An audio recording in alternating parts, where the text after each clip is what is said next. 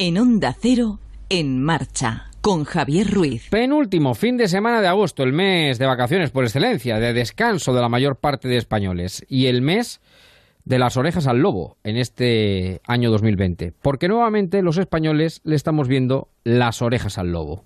La diferencia con marzo es que ya sabemos de los dientes afilados del lobo y parece mentira que hayamos vuelto a los orígenes. Aunque si lo pensamos fríamente, a la hora de repartir culpas, yo creo que todos tenemos parte, bien es cierto que no en igual medida, unos más que otros, pero mm, aún hay margen de reacción, o eso pienso yo. Lo que está claro es que la amenaza del coronavirus está presente, no se ha ido y vamos a tener que convivir con ella durante cierto tiempo. Es verdad, como lo he escuchado en alguna ocasión a Emiliano García Paja, el presidente de Castilla-La Mancha, que la comparación de los datos actuales con los de marzo o abril no son exactos del todo, puesto que entonces ya andábamos confinados y ahora tratamos de convivir o sobrevivir con el virus.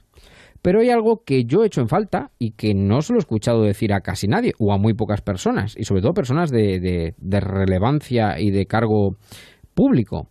Si sabemos que el virus se transmite fácilmente, pero que en un altísimo tanto por ciento no se desarrolla en niños y jóvenes y que la población diana son las personas mayores, ¿por qué no se ha diseñado un plan específico nacional para proteger a los más débiles, que en este caso son nuestros mayores?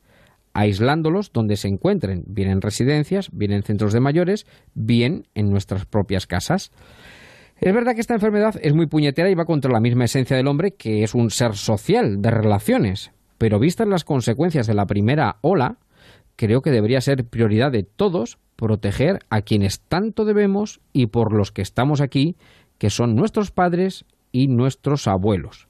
Eso es lo que he hecho en falta de manera genérica y sistematizada en nuestros poderes públicos. E insisto, creo que aún estamos a tiempo, pero hay que coger el toro por los cuernos. Lo contrario sería como aquella película de Kevin Costner, estar bailando permanentemente con lobos.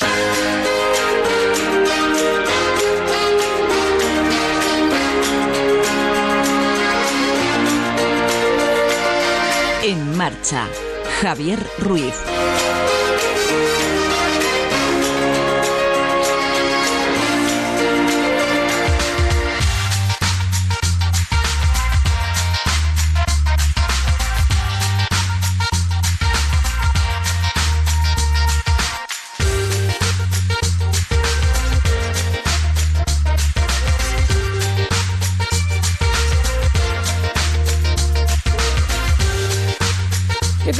Muy buenas tardes, ¿cómo están? Bienvenidos cuando pasan 8 minutos de las 7 de la tarde, las 6 en Canarias, de este sábado 22 de agosto de 2020. Pues estamos casi con los dos tercios, sin el casi, con los dos tercios de agosto finiquitados en un fin de semana muy agradable, con calorcito, pero un fin de semana inquietante porque todo lo que vamos sabiendo, todo lo que vamos conociendo, nos lleva a tener eso, las orejas tiesas y a contemplar nuevamente la amenaza ya presente nuevamente de la COVID-19, del coronavirus. Vamos a ver si entre todos, decía Carlos en El perro y el gato llamando a la responsabilidad, yo creo mucho la responsabilidad individual, desde luego. Eh, es verdad que a veces eh, hemos visto que ha brillado por su ausencia, pero pero, pero yo creo que todos eh, debemos ser conscientes de que mm, esto no se ha ido, que vamos a tener que convivir durante un cierto tiempo con, con ello y cuanto más difícil se lo pongamos al virus, cuanto más protejamos a los más débiles, que insisto, yo creo que hemos visto y todos nos hemos dado cuenta que son los más mayores o aquellos que tienen patologías previas, también nadie está exento de nada, por supuesto, pero mm, viendo ya cómo se ha comportado en una primera oleada, pues eh, quizá eso nos sirva de experiencia, ¿no? La experiencia que dicen que es la madre de la ciencia. Pues a ver si es verdad que aprendemos, aprendemos y, y, lo hacemos un poquito mejor. Sin olvidar, por supuesto, a nuestro personal sanitario, que cualquiera que todos yo creo que tenemos alguna, algún amigo médico, algún amigo enfermero, enfermera, eh, en fin, están como están. Eh, también con. Están cansados. La palabra probablemente es que sea. que mejor lo defina sea cansados. Así que es un reto que tenemos como sociedad y como sociedad debemos afrontarlo, afrontarlo porque esta enfermedad, pues. Eh, es puñetera, como decían las Soleares en tanto que ataca también la esencia. Ahora lo vamos a ver las luces de pandemia con Pedro Morejón, del hombre que es un ser social, de relaciones por naturaleza, pero eh, hay que tener cuidado y ser prudente, ser muy prudente. Bueno, saludo ya a los amigos del Facebook que están en marcha. Veo por aquí a Germán, a Piticlin, a Belén, a María Luisa, a Jordi, que están escuchando, que están sintiéndonos en marcha. Tenemos un grupo de Facebook en el cual se pueden sumar, que se llama En Marcha con Javier Ruiz. Ahí pueden comentar lo que estimen oportuno, eh, dejar cualquier meme, comentario. Es el grupo que permanece las 24 horas del día, los 365 días del año, 24-7 como dicen los jóvenes ahora, y ahí nos pueden encontrar siempre que lo deseen en ese grupo de Facebook. Veo a José Manuel Soto, que ya ha colgado eh, su poema diario y en agosto poesía. Eh, veo a nuestro amigo Jesús que también nos saluda. Eh, en fin, todos los amigos que lo deseen a través del grupo del Facebook en marcha con Javier Ruiz. Ahí estamos en esta tarde de sábado. Estaremos juntos hasta las 10 de la noche, tres horitas en marcha. Con mucho tema por delante, vamos a viajar, vamos, fíjese, aunque no se puede viajar mucho, vamos a viajar en proximidad en cercanía. Vamos a ir por el Camino de Santiago, por el Caminito del Rey. Vamos a ir hasta el Monasterio de la Rábida con nuestro amigo Galiacho. Vamos a hablar también de sexualidad eh, en tarde de sábado con nuestra amiga Ana María Ángel Esteban, hoy del orgasmo femenino que yo creo que podemos aprender muchas cosas, eh, hombres y mujeres, mujeres y hombres, eh, nuestro lobby, tendremos también al Tabernero Mayor del Reino, en fin, muchos, muchos temas, muchos asuntos, pero como siempre, tratamos de empezar con música y hoy lo hacemos directamente con nuestro querido Pedro Morejón y sus luces de pandemia. En marcha, Onda Cero.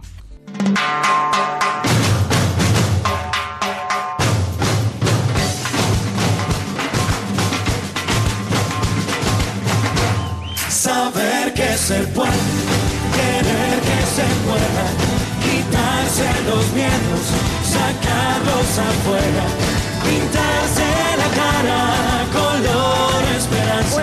que intentamos, pintarnos la cara de ese color esperanza, ampliar nuestra gama cromática en estas luces de pandemia que a través del transparente de la radio de esta edición del 2020 en marcha Onda Cero realizamos con nuestro querido Pedro Antonio Morejón. Pedro, buenas tardes. ¿Cómo estás, querido amigo? ¿Qué tal? Muy buenas tardes a todos. ¿Cómo estáis? Pues mira, aquí pasando el verano con estas tardes tan hermosísimas de calor que, que son para, para leer, para escuchar la radio, para reflexionar, para escuchar un poquito de música y de todo es un poco lo que hacemos aquí en estas luces de pandemia que comenzamos eh, ya en el anterior programa contando, Pedro, cómo se inicia la pandemia durante el invierno.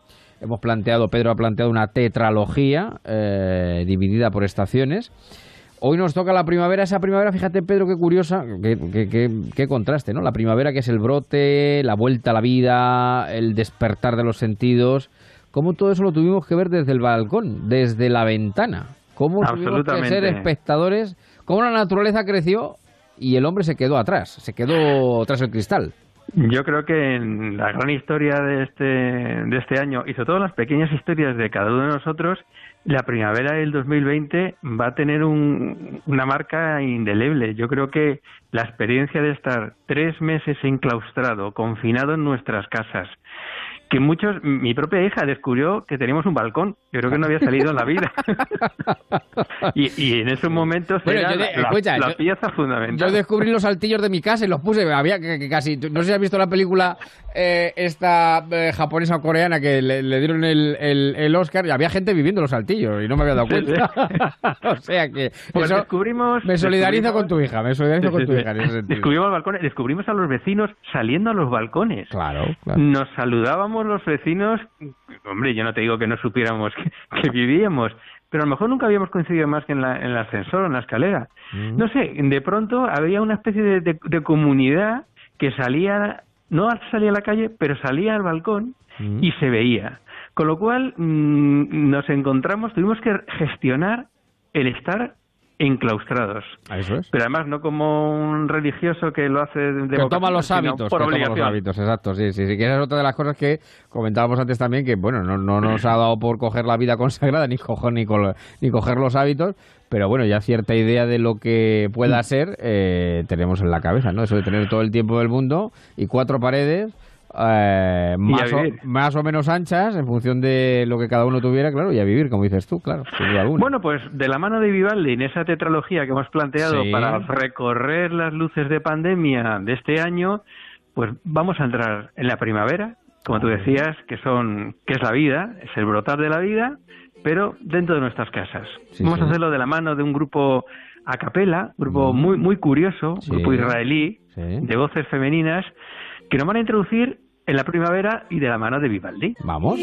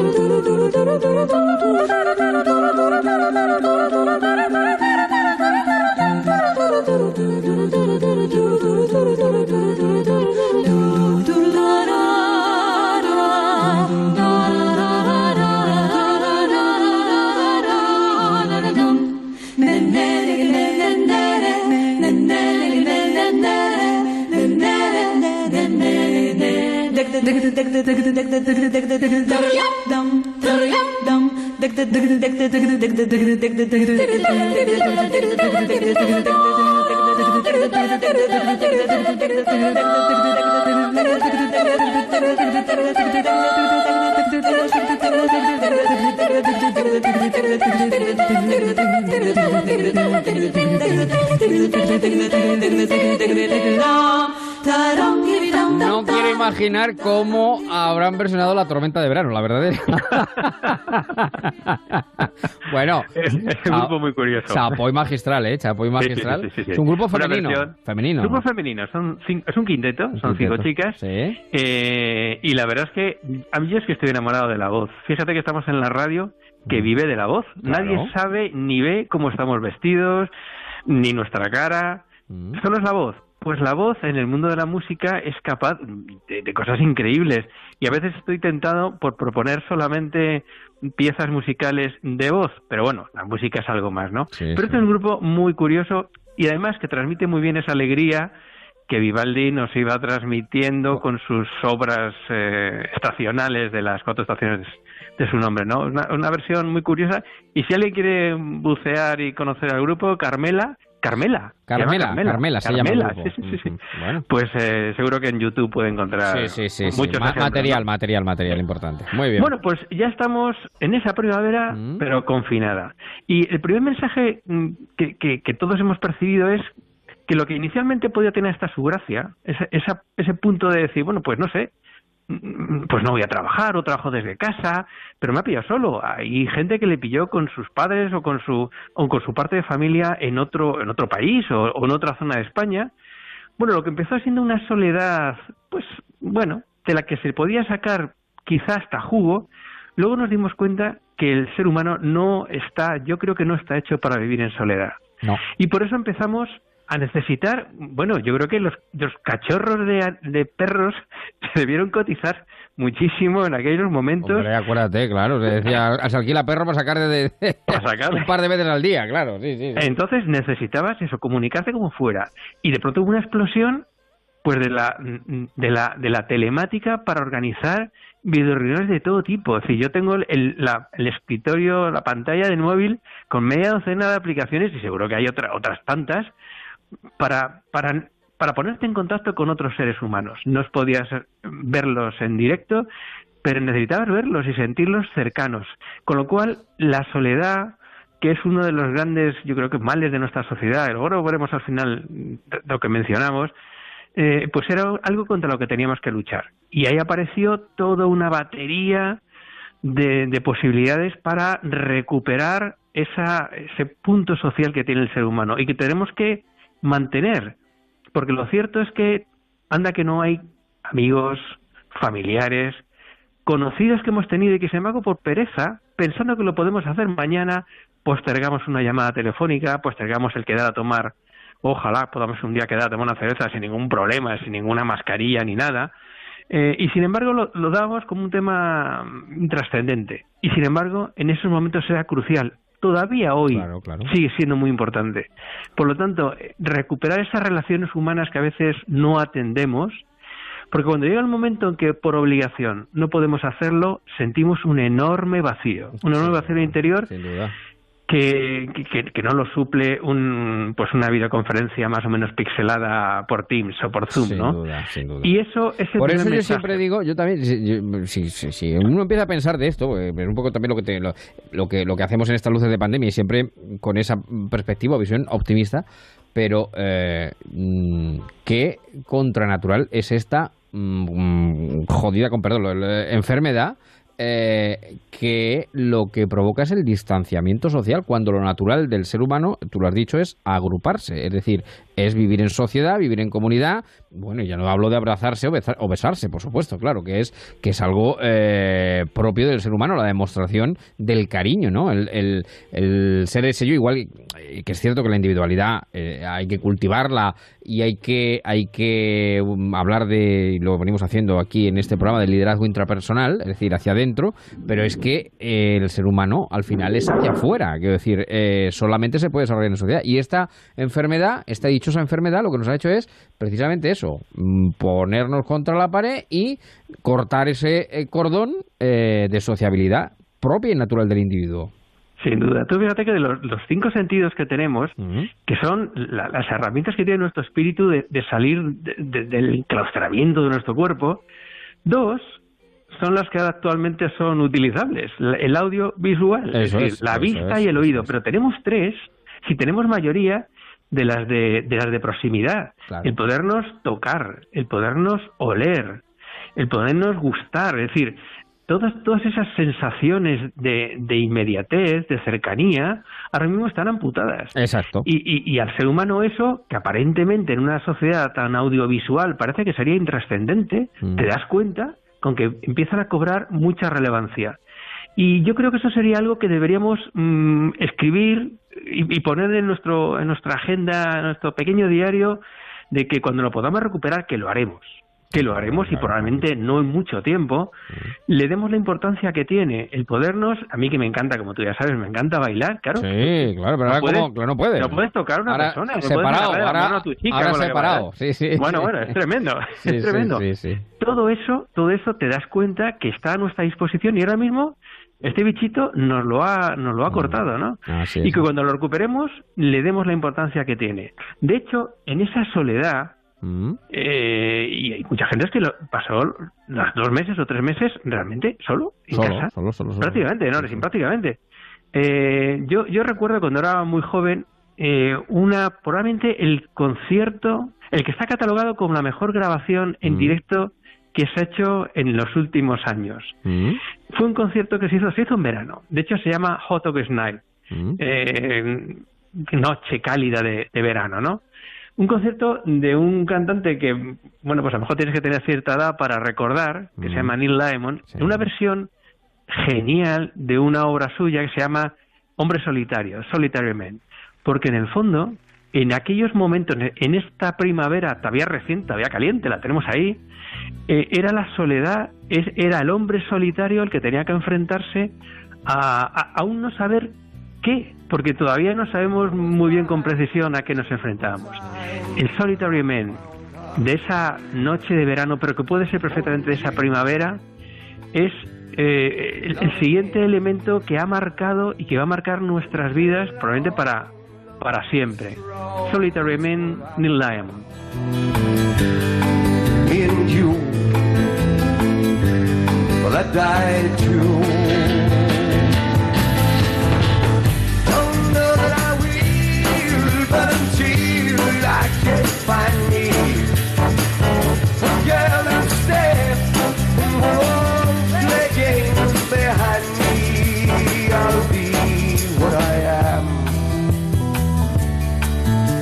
Solitary man.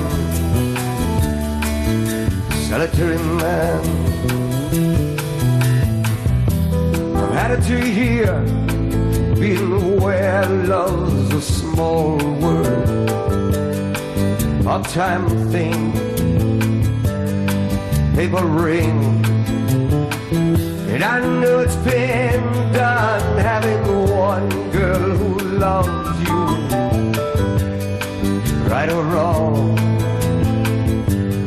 weak or strong. Don't know that I will, but until I can find me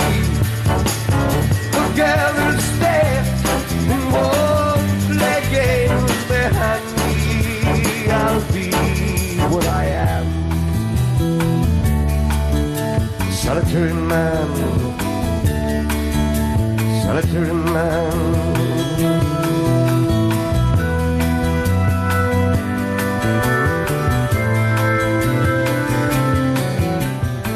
Este solitario, Solitary Man, el hombre solitario, que efectivamente fue el que emergió en esa primavera que vimos tras los cristales, Pedro. Exactamente. Y, y que de alguna manera, pues yo creo que intentando sacar esas luces, esas, esas no sé, esas buenas sensaciones o aprendizajes de esa pandemia, debe ser algo con la que tengamos que ir siempre combinando. Es decir, nosotros tenemos que ir como personas creciendo, aprovechando todo nuestro potencial. Somos únicos, pero somos muy prescindibles. En el fondo hay muchos seres humanos. A, a la inmensa mayoría nunca conoceremos. Y todos ellos, todos nosotros somos únicos. Tenemos un, un pequeño entorno de enorme influencia. Por lo tanto, esa sensación de sentirnos únicos, importantes, aunque muy pequeños, pero saber que tenemos capacidad de influencia sobre, sobre nuestros compañeros de trabajo, sobre nuestros amigos, nuestros familiares, y que cuando podamos mm, manejar esa soledad y poderla romper, Mm. lo hagamos. Y recuperemos todo ese, no tiempo perdido, porque a lo mejor lo hemos perdido durante muchos años, no solamente durante estos tres meses del, del- de gran confinamiento, Mm. sino muchos años en el que no hemos tenido relaciones con muchas personas que también son únicas, que también son muy pequeñitas, pero que forman parte de nuestra vida. Y cuando yo personalmente estaba en casa, pues hubiera, no, no sé qué hubiera dado por volver otra vez Claro. a tener una cercanía con amigos, con compañeros, con amigas, Claro. eh, con las que no podíamos tener esa relación y que nos contentamos con una llamadita de Zoom que más o menos... Bueno, nos- porque estaba y porque estaba la tecnología, porque fíjate porque que, estaba. que hubiera sido esto sin tecnología, madre mía, o sea que... De hecho, de hecho es otra, fíjate, es otro elemento que va de SUA. Sí, bueno, pues vivimos rodeados de tecnología, pero cuán importante es una tecnología bien utilizada, cuánto puede unirnos, cuánto puede unir incluso a nuestros mayores. Acabaremos hablando de ellos eh, eh, hoy. Eh, acercarnos a seres con los cuales, pues a lo mejor no podrían tener esa relación humana y sin embargo, sorprendentemente, mi madre cogía la tableta y volvía a conectar con, Ay, ay, con ay, mi ay. hermano. Y, y eso, digo, bueno, pero eso, eso le toca a mi hija o a mí como mucho. sí, sí. No, no, no, no, no. No, no, mi madre veía en eso una enorme utilidad Hombre, y ponía todo su, su empeño, esfuerzo, claro, claro, Todo claro. su empeño. Con lo cual. Soledad, pero soledad compartida para recuperar lo que es lo que es el ser humano, ¿no? Y luego otra cosa curiosa, y, eh, y ya nos vamos acercando un poco a- al comentario final.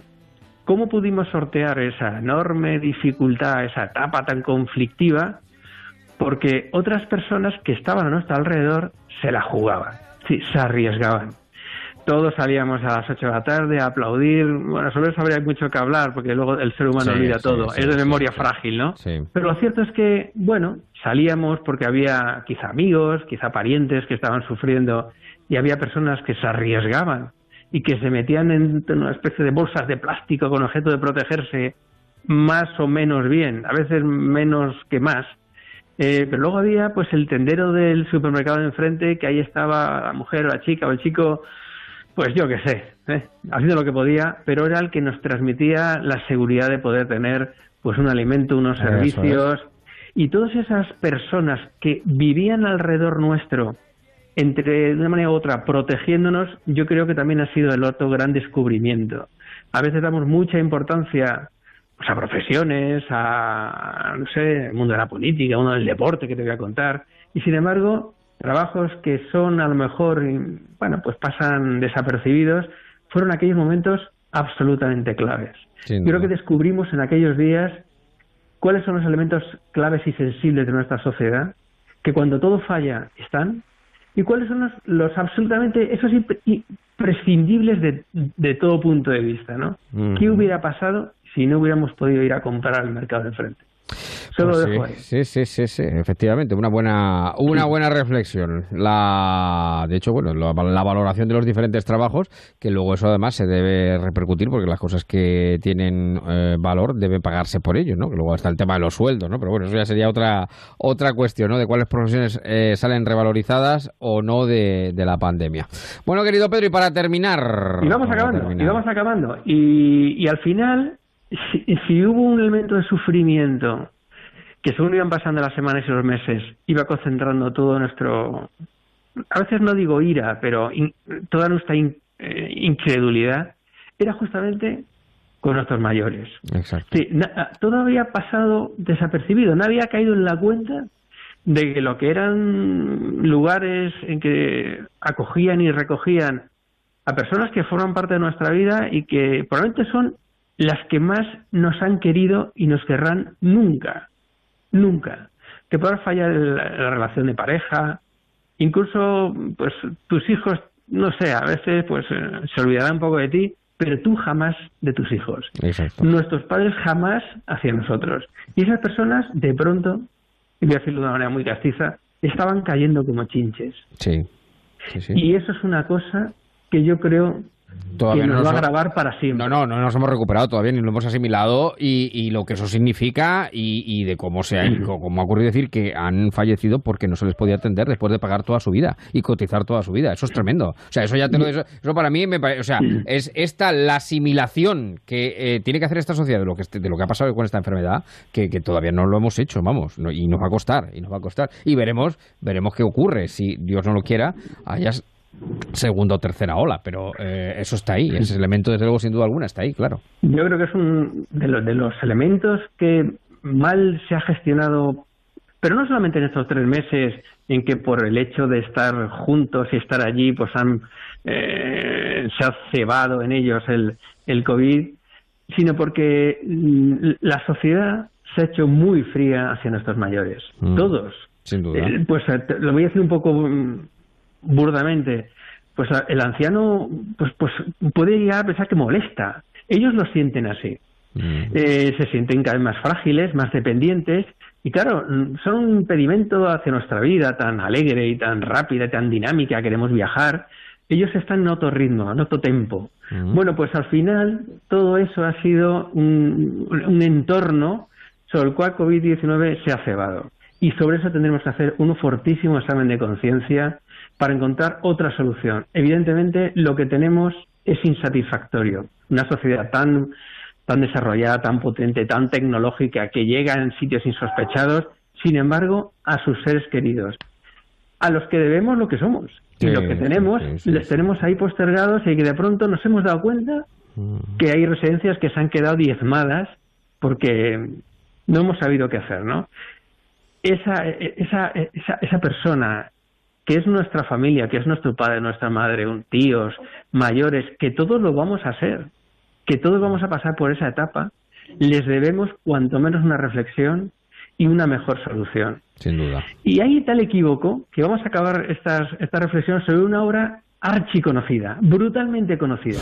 Pero yo estoy absolutamente convencido que la gran mayoría no pronuncia bien la palabra y piensa que se le está refiriendo no a un babino caro, sino un bambino caro. Exacto, exacto. Y no es a su padre, le canta a su y es padre. a su padre. A su Y padre. es a su padre. Es decir, en esa obra de Puccini, ese título tan pequeñito, Mm. pues eh, probablemente ese área en que la, la chica se refiere a su querido papaito para que le ayude. ¿Por qué? Porque va a ser la única persona, al fin y al postre, que le va a ayudar. Ellos siempre están ahí y les debemos mucho más de lo que hemos hecho por ellos hasta la fecha. Y yo creo que la gran reflexión que tendremos que hacer es cómo gestionar a todos esos seres queridos que se nos han ido a veces en la soledad más absoluta. O mío Babino Caro en una versión que es única, que dura dos minutos, brevísima, pero yo creo que nadie como María Calas supo dar, y es una grabación de hace muchísimos años, de los años 60 yo creo, eh, supo dar esa, esa impronta, esa teatralidad que solamente la Calas daba a sus interpretaciones. O mío Babino Caro, eh, como un pequeño homenaje a todos nuestros seres queridos.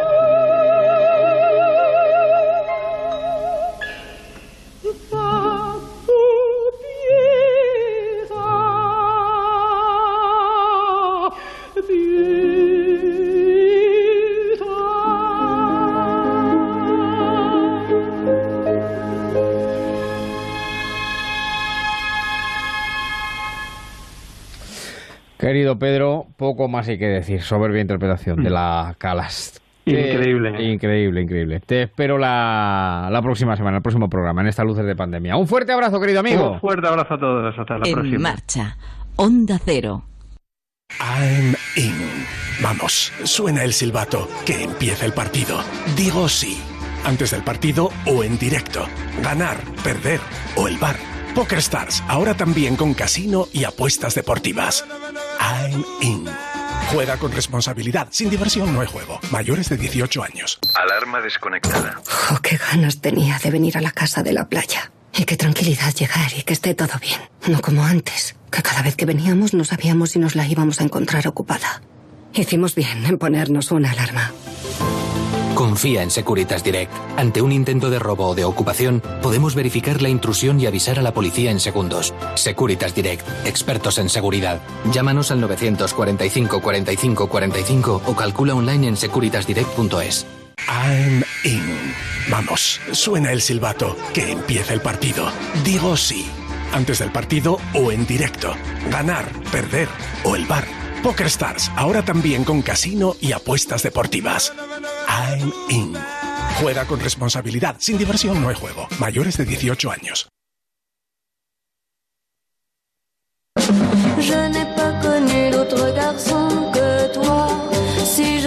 Ponte en marcha con Onda Cero. En 20 minutos habremos llegado a las 8 de la tarde, las 7 en Canarias, en esta tarde del sábado 22 de agosto, que hemos comenzado con nuestras luces de pandemia y que seguimos, bueno, por estos tiempos de incertidumbre, con nuestra sección de viajes, el vuelo raso de la Paloma, porque es vuelo de proximidad. Querida Paloma Gallego, buenas tardes. Hola, ¿qué tal? Muy buenas tardes. ¿Cómo te va la vida? Pues muy bien, próximo y muy cercano, claro que sí. Sí, sí, es lo que nos, lo que nos queda, lo que nos va dejando estos tiempos, este verano del Hay- 2020. claro, hay que volar y moverse según lo que indique cada momento y nos recomienden. Así que en eso estamos. Pero con todo y con eso, siempre distancia, seguridad, mascarillas, lavado de manos. De momento, mientras se pueda, con prudencia, eh, se pueden hacer cosas. Hoy además nos propones, pues algo, digamos que son dos de los viajes más antiguos eh, del mundo, dos caminos, además dos caminos que están en España. Pues sí, será por caminos, que en España presumimos y podemos Caminos, presumir de veredas, ellos. sendas, Claro que claro. sí. Hoy nos quedamos con dos eh, que son de los más antiguos, decías, populosos, también mágicos e impactantes. Nos vamos a unir a esos caminos que llevan a encontrarse con el apóstol, desde Sarri hasta Santiago, una primera vez en un camino más despejado que otros años anteriores, porque faltan turistas, claro, faltan peregrinos, pero con las mismas ganas de siempre, o un poquito más de darle ese coscorrón, ese abrazo al apóstol, aunque sea a lo lejos, desde lejos, este, este año. El coronavirus es verdad que ha descongestionado los caminos de Santiago, pero los ha llenado también de gel hidroalcohólico, de mascarillas para que se puedan transitar de forma muy segura. Así que hoy hemos querido sumarnos a ese camino que acaba de concluir ayer mismo Cristian Del Amo, que con siete amigos improvisaron este plan porque tenían otra propuesta de viaje que por el tema del coronavirus tuvieron que desechar y no pueden estar más contentos. Hoy están en La Rioja, pero queremos que nos cuenten cuál ha sido la experiencia de este camino tan especial. Pues nos vamos de camino.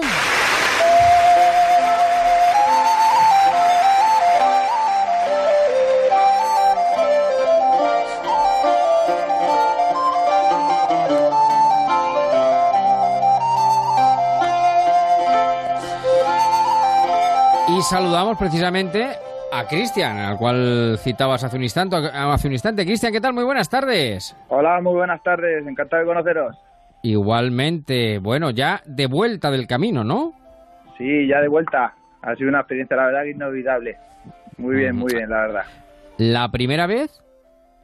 Sí, la primera vez, la primera vez. No Anda. teníamos pensado este verano hacer algo diferente, como es el Camino de Santiago, que es históricamente es conocido en el mundo entero. Teníamos un viaje pendiente que se nos complicó la cosa por todo este tema del, del COVID, pero la verdad es que no nos arrepentimos de nada. Ha sido una experiencia Y Cristian, ¿cómo os habéis encontrado los caminos? Porque hace unas semanas, eh, precisamente en este programa, hablamos de esa mochila solidaria que llegó el 25 de julio hasta, hasta Santiago y nos decían, bueno, que hasta que se ha ido reactivando la actividad con mucha precaución, con falta de turistas, es verdad, con, con mucho visitante eh, español, los albergues estaban abiertos, sufriendo también, porque claro, no tenían peregrinos. Pero ¿cómo os lo habéis encontrado? La verdad es que las sensaciones a la hora de encontrarnos, nos hemos encontrado todo, no te puedo decir perfecto, pero en cuanto a medidas de seguridad en los albergues, ha sido una cosa espectacular. En cuanto al tema de geles hidroalcohólicos, eh, para las habitaciones tema de sábanas, almohadas, la verdad que todo muy bien preparado, cosa que nos ha sorprendido bastante. Y con el tema de la gente, la verdad es que ha habido mucho movimiento. No nos esperábamos tanta gente debido a la situación en la que estamos. Y la verdad que esta- estamos muy agradecidos. Cristian, la verdad es que el camino es una experiencia en sí misma y además de, de tipos muy variados, desde la gastronomía, lo natural, los paisajes, la experiencia humana, religiosa y cultural. Yo no sé si por el tema del coronavirus, de la distancia, de estar todos un poquito más alejados del resto, porque así tenemos que estar, eso se ha perdido, lo humano o no. ¿Habéis conocido a mucha gente? ¿Ha habido esa cercanía, aunque respetando la distancia, eh, con otros peregrinos? Sí, la verdad es que sí. La- lo que es el acercamiento a otra gente de diferentes culturas se ha, se ha tenido, se ha seguido teniendo. Lo que pasa es que como tú, tú has dicho. De ahora otra mismo. manera. Teniendo, claro, de otra manera, teniendo distancia Sí, sí. de seguridad, manteniendo las formas, llevando los protocolos a rajatabla. Y la verdad es que lo hemos llevado lo mejor posible y parecía que el virus no estaba. Vamos, ser pero que los pies os duelen lo mismo que si lo hubieses sí, hecho hace un año. sí. La verdad es que sí, llevamos un poco de, de cansancio acumulado de Mm. los pies, pero la verdad es que ha merecido mucho la pena. ¿Dónde arrancasteis el camino, Cristian? El camino lo arrancamos en Sarria, desde Sarria, lo Ah, que es Sarria. el antiguo camino francés conocido, Sí, sí, sí. y lo arrancamos desde Sarria. ¿Lo habéis hecho en, cuántos, en cuántas etapas, cuántas Eh, jornadas? hemos hecho cinco etapas. Salimos desde Sarria hasta Puerto Marín. De Puerto Sí. Marín ya fuimos a Melide, que es el tramo más largo porque pasas por Palas de Rey. Y hay una un tanto kilómetro de 40, 45 kilómetros, que es una etapa bastante dura para la gente que no haya preparado o sea su primera vez. Después fuimos a Arzúa, un pueblo muy bonito, sobre todo por los quesos. En cuanto hablaba ahora Paloma de la gastronomía, la verdad es que los quesos son Habéis quedado bien. aquí, Habéis quedado bien. Luego- Habéis quedado bien. No hemos tenido problema. Y ya las dos últimas etapas acaba- acabamos en Opedruozo, pasando por Sí. el Monte Dugozo. Hay unas vistas espectaculares desde allí. Y ya como tramo final, lo especial, llegar a Santiago, recibimiento de la catedral, llegamos allí casi como héroes. Y la verdad es que es un viaje para no olvidarlo. Oye, el coscorrón y el abrazo al apóstol no se podrá dar ahora, claro, tiene que No, ser no, no. de lejos. Ante todo, ante todo seguridad y distancia, Paloma.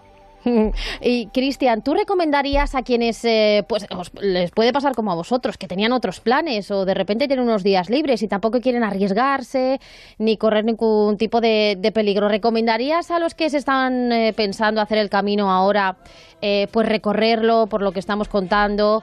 Está todo seguro, eh, se puede cumplir con todas esas medidas de seguridad. Sigue siendo igual de mágico, supongo, Sí. que cualquier otro momento.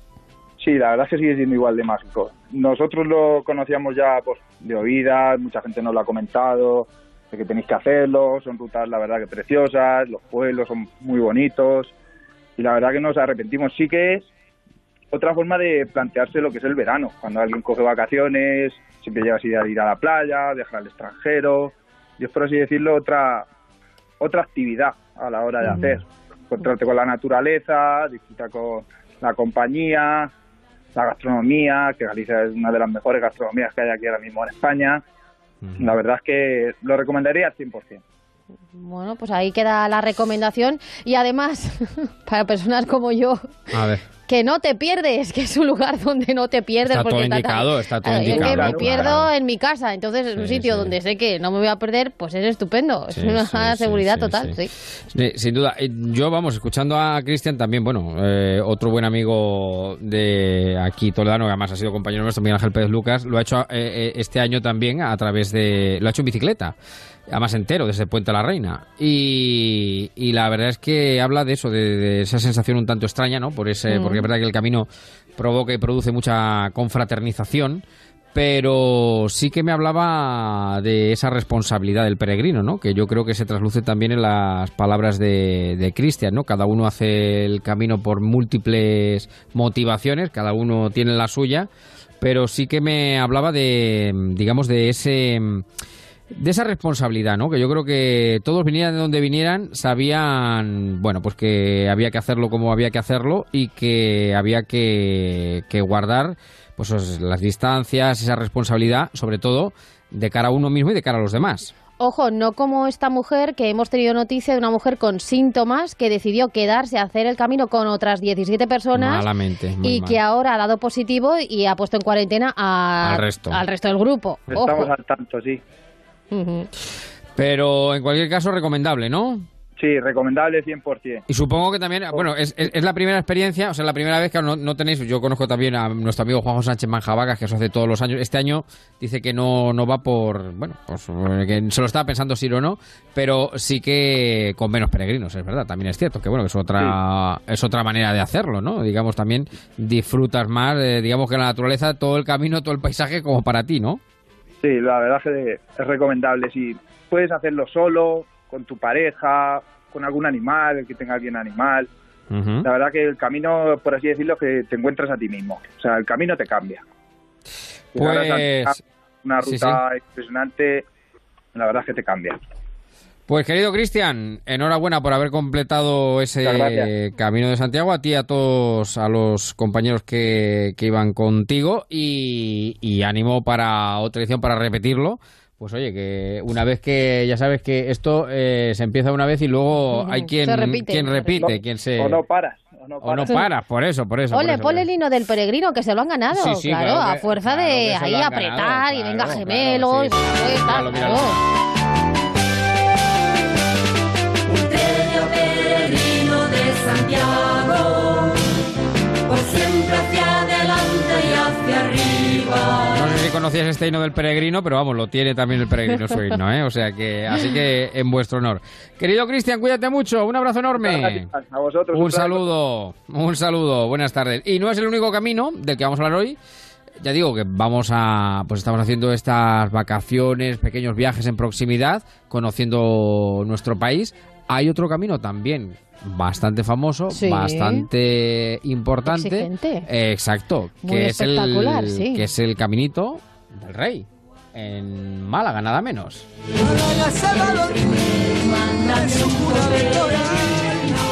Bueno, ahora Ha sido una. escuchamos. Estás fusionando Galicia con Andalucía, que es una cosa maravillosa. Déjame decirte que sí. 29.700 entradas se han puesto a la venta esta semana para visitar el Caminito del Rey en Málaga.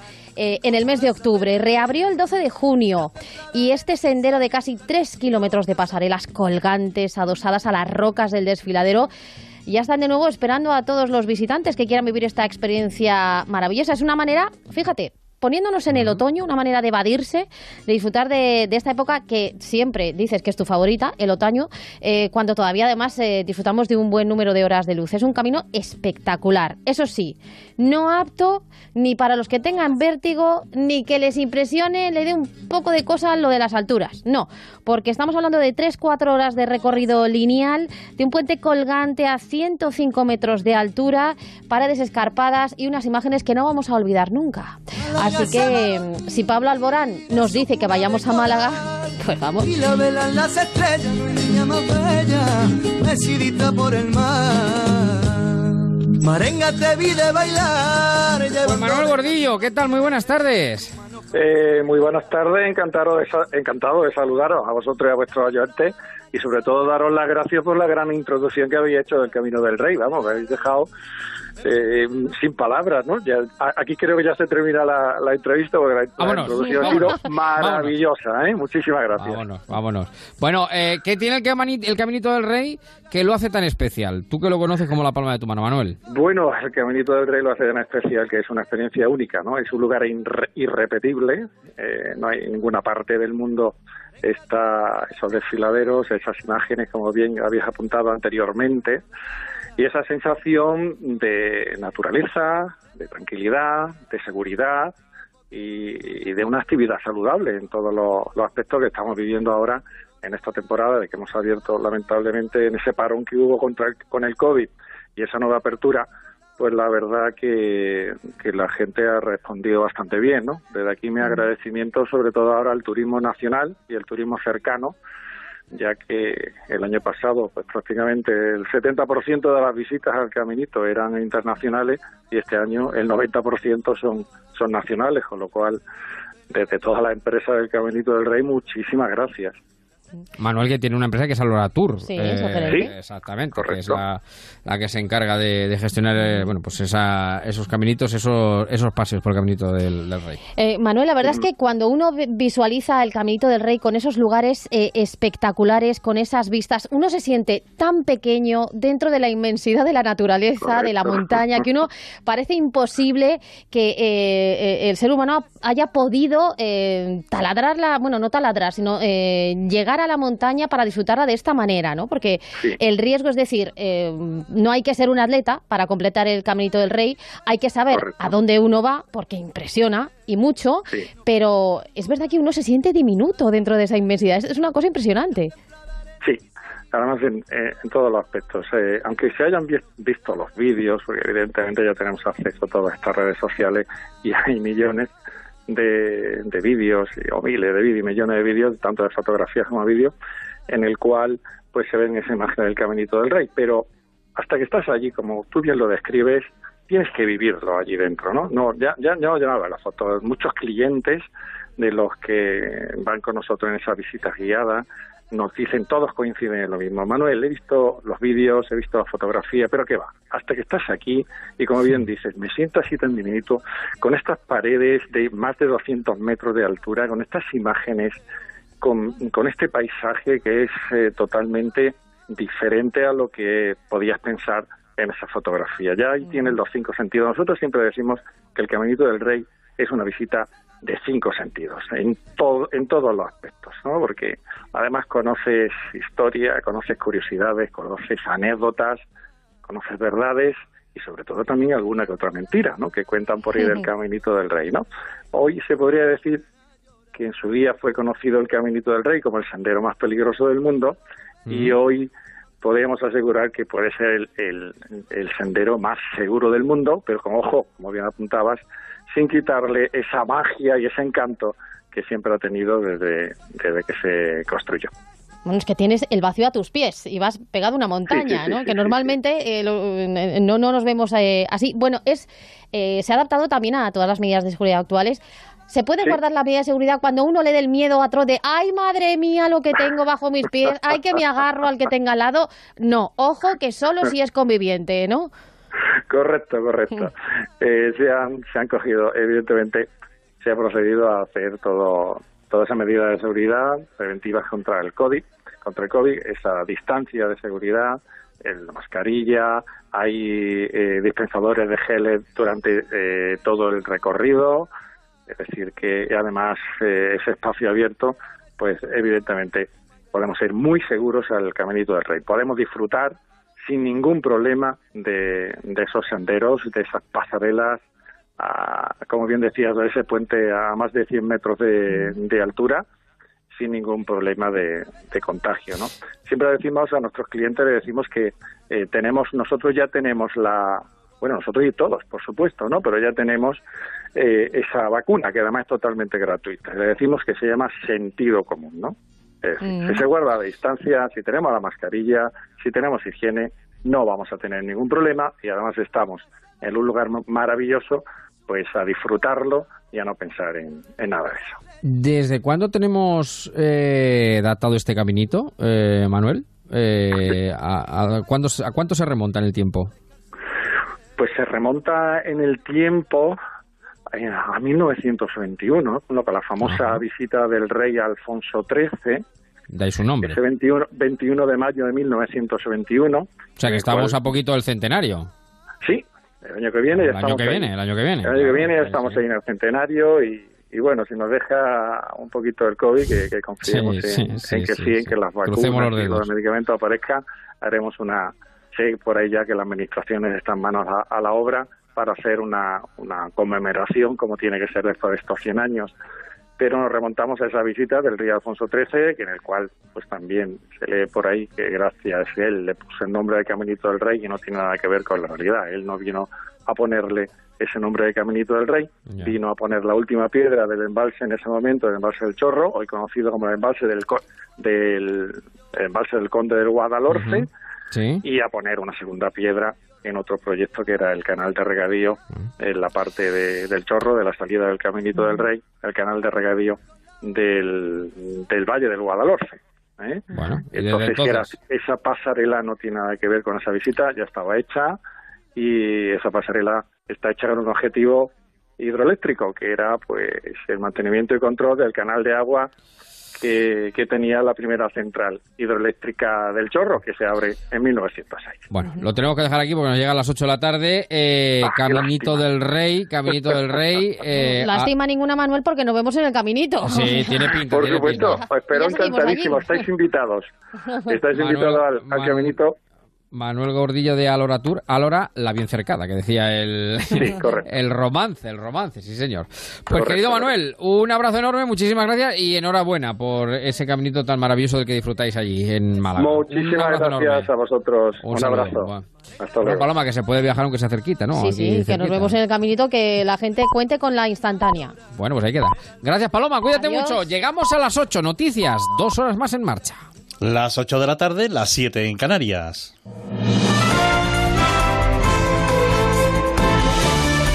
Noticias en Onda Cero.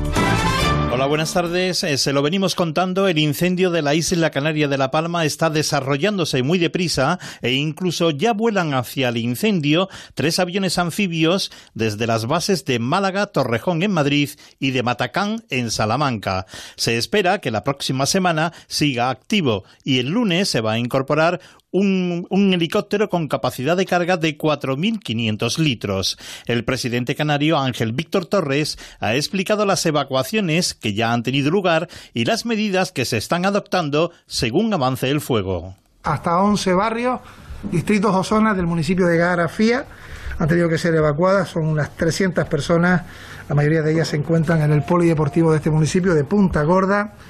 Y decir que en la mañana y primeras horas de la tarde de hoy eh, se ha sumado el eh, desalojar el observatorio del Roque de los Muchachos y también hay un aviso de prealerta para posible evacuación de los vecinos de los municipios de Punta Gorda y Tijarafe, acorde a cómo evolucione en las próximas horas el incendio. Y del incendio de Canarias nos vamos hasta San Francisco, en el estado de California, en Estados Unidos, donde seis personas han fallecido y casi 200.000 permanecen evacuadas a causa de los múltiples incendios activos. Incendios que comenzaron el pasado fin de semana por los miles de rayos que cayeron durante una tormenta. Nos lo acaba de confirmar uno de los españoles residente en la ciudad. Álvaro Carreras nos confirma la situación a esta hora 11 de la mañana y dos minutos de cómo evoluciona el incendio. Sí, la verdad que los fuegos desde el pasado sábado, que hubo una tormenta de rayos, han estado activos y, la situación aquí es complicada. Ahora mismo la calidad del aire es malísima, hay mucho humo, eh, el olor, se puede oler eh, el olor a humo, ceniza y la verdad que tengo incluso algún familiar que ha sido evacuado y espero que se solucione pronto porque están siendo unos días muy muy difíciles. Incluso Álvaro Carreras nos acaba de enviar un vídeo de la situación que nuestros oyentes ya pueden ver en nuestra página ondacero.es. Y un apunte más antes de la información deportiva. La Organización de Consumidores y Usuarios ha advertido de la dificultad que existe para cumplir la recomendación de las autoridades sanitarias de un aforo máximo de 20 alumnos por clase para reducir el riesgo de contacto del coronavirus. Su portavoz, Enrique García, ha pedido a las autoridades que hagan públicos los protocolos de la vuelta al cole.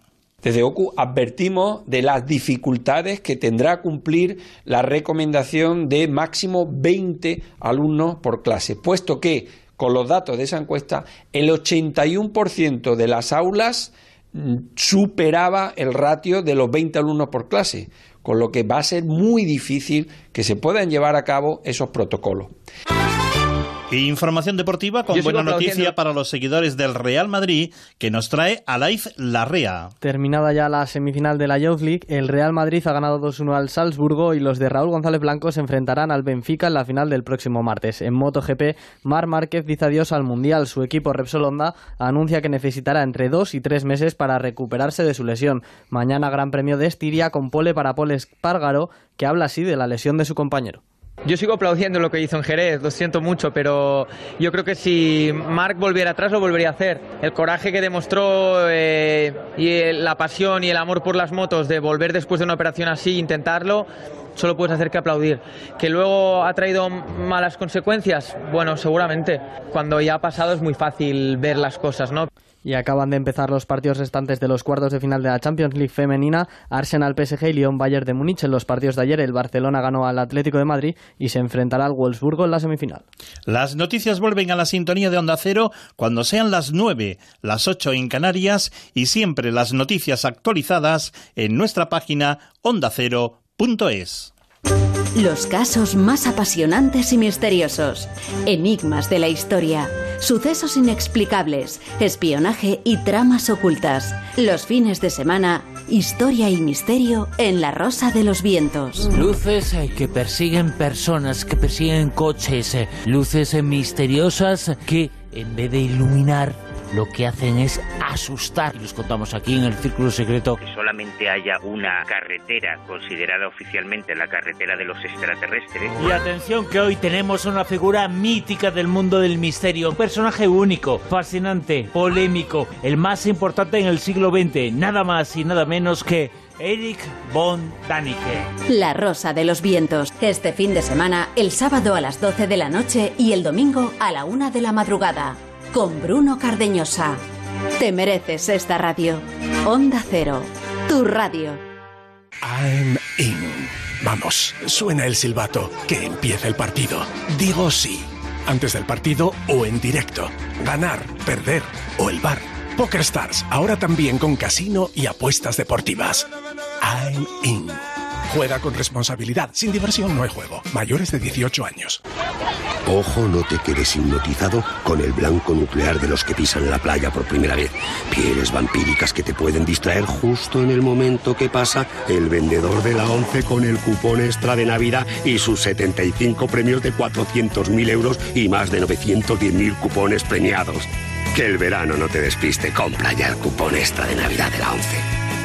11. Cuando juegas tú, jugamos todos. Juega responsablemente y solo si eres mayor de edad. Ponte en marcha con Onda Cero y Javier Ruiz.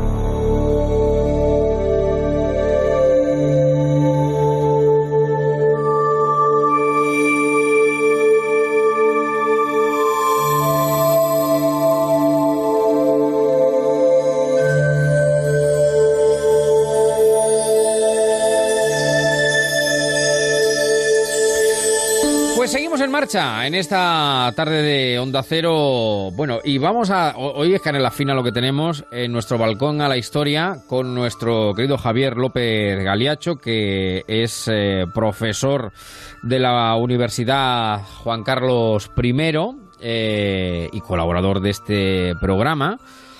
Pues nuestro querido Galiacho lo veo porque lo estoy avistando en la misma puerta del monasterio de la Rábida, en Huelva, en Palos, a punto de coger una de las tres carabelas que iban rumbo, rumbo a lo desconocido, como decía un fandango maravilloso que cantaba la jurado. Querido amigo, muy buenas tardes. ¿Cómo Muy buenas estamos? tardes, eh, querido Javier y amigos de Onda Cero y de este magnífico programa en marcha donde ya nos hemos subido en la historia y de aquí ya no nos va a bajar nadie. Exacto, aquí estamos navegando, navegando, nunca mejor dicho la historia, porque hoy literalmente vamos a embarcarnos probablemente, Javier, en el viaje más importante de la historia. Yo, yo creo que lo que se pergeña aquí en Palos, que ahora hablaremos de este monasterio donde me encuentro, mientras que veo eh, la desembocadura del río Diel, del Tinto, y aquí en este, en este montículo tan bello, creo indudablemente que estamos ante el acontecimiento más importante de la humanidad después de la llegada de, de Jesucristo. Yo creo que es el gran, el gran viaje que transforma la- el mundo en Sin ese duda, nuevo encuentro de una duda. nueva realidad, de, de la incorporación de España, que en ese momento España es líder mundial. Eso hemos, durante 400 años, hemos sido líderes mundiales. Ahora que nos está azotando tanto la crisis eh, pandémica y económica, hay que levantar la cabeza porque hemos sido un país clave Sí. en la historia del mundo. Y nuestro liderazgo viene de este monasterio de la Rábida, donde me encuentro, Sí, y donde además me emociona escuchar esta música, que es de la película de Ridley Scott de 1492, Eso es. una magnífica banda sonora de Evangelis, y que además se llama Monasterio de la Rábida, que se la dedican. Por, por cierto, vamos aquí a dar algo de crítica. Tienen que venir siempre desde fuera para hacer las grandes películas de la historia. Exacto, de nuestra historia, de nuestra historia, que manda narices, manda narices. Por, por eso, Sí, además un país que, ya que estamos hablando de historia, Javier y amigos de Onda Cero, un país que casi siempre celebramos las derrotas y nunca las victorias. Sí, sí, muy, muy, muy, muy español eso, muy español, sí, sí, sí. que si el desastre de la NUAD, que es el año, el año Sí. que viene, ya hablaremos en otro balcón a la Sí, historia, sí, que sí. Si Trafalgar, que si la pérdida de la Armada Invencible, y en sí. cambio tenemos un acontecimiento mundial de una significación trascendente en la historia de la humanidad, que es el viaje de Colón, el descubrimiento de América, que se pergeña en este monasterio de la Rábida. Bueno, cuéntanos la importancia de la Rábida, el del monasterio, eh, el sitio en el que tú te encuentras, eh, por qué es importante eh, y por qué se llega hasta allí en un momento determinado para emprender esta empresa. Pues si te parece, lo primero que voy a dar es algunas consideraciones de, de este monumento que estuvimos a punto de perder en el siglo XIX. Sí. Esto es esto es un enclave, por eso viene de la Rábida, la Rápita.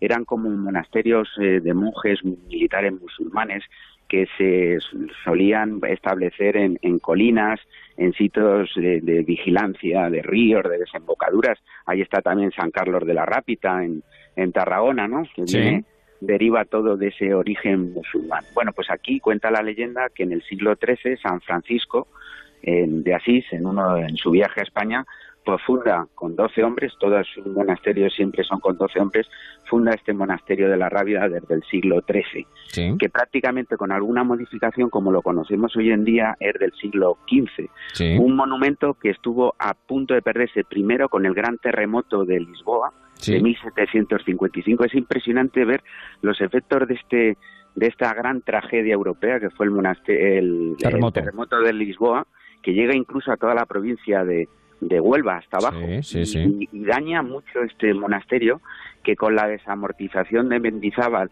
y la guerra en la independencia francesa contra los franceses lo tenemos a punto de perder. Si no llega a ser por un gobernador de Huelva, se llamaba Mariano Alonso, y con el dinero del, del duque de Montpensier, que aparte de, de ir contra Prim, Sí, sí. puso pasta para, para Eso no lo sabía yo, ¿ves? Eso no lo sabía yo, que el duque de Montpensier puso Bueno, dinero para salvar la rábida. Sí, sí, sí, por eso. Y ¿Eh? estuvo a punto, pues este, este crea la, la Real Sociedad de, de Amigos del País, Económica Amigos del País de Huelva, y consigue cantidades porque él había escrito al Ministerio de Comercio, porque se había ya establecido la venta de la rábida, lo que quedaba, los muros que quedaban, eran, se habían ya valorado en unos 49 mil reales ya para tirarlo y se logra, gracias a este que hoy hacemos un homenaje a este gobernador de Huelva, pues se logra el poderlo salvar, recuperar y que después ya en 1892 pues se pudiera celebrar el cuarto el cuarto centenario de nuestra llegada a América.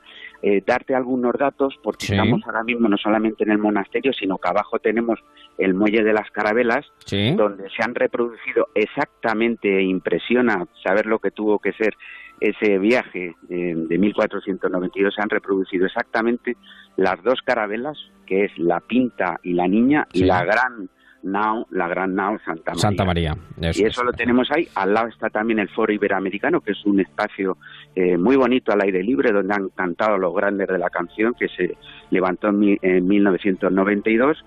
Y luego arriba ya tenemos lo que es el monasterio, que por cierto, en 1993 el Papa Juan Pablo II oró ante la Virgen de los Milagros en el mismo sitio donde se pusieron de rodilla Colón, los Pinzones, que ahora hablaremos de ellos, y luego también, ni más ni menos que don Francisco Pizarro y Hernán Cortés, ¿eh? que viajan también a, a Palo y a la Rábida para agradecer las conquistas que habían realizado.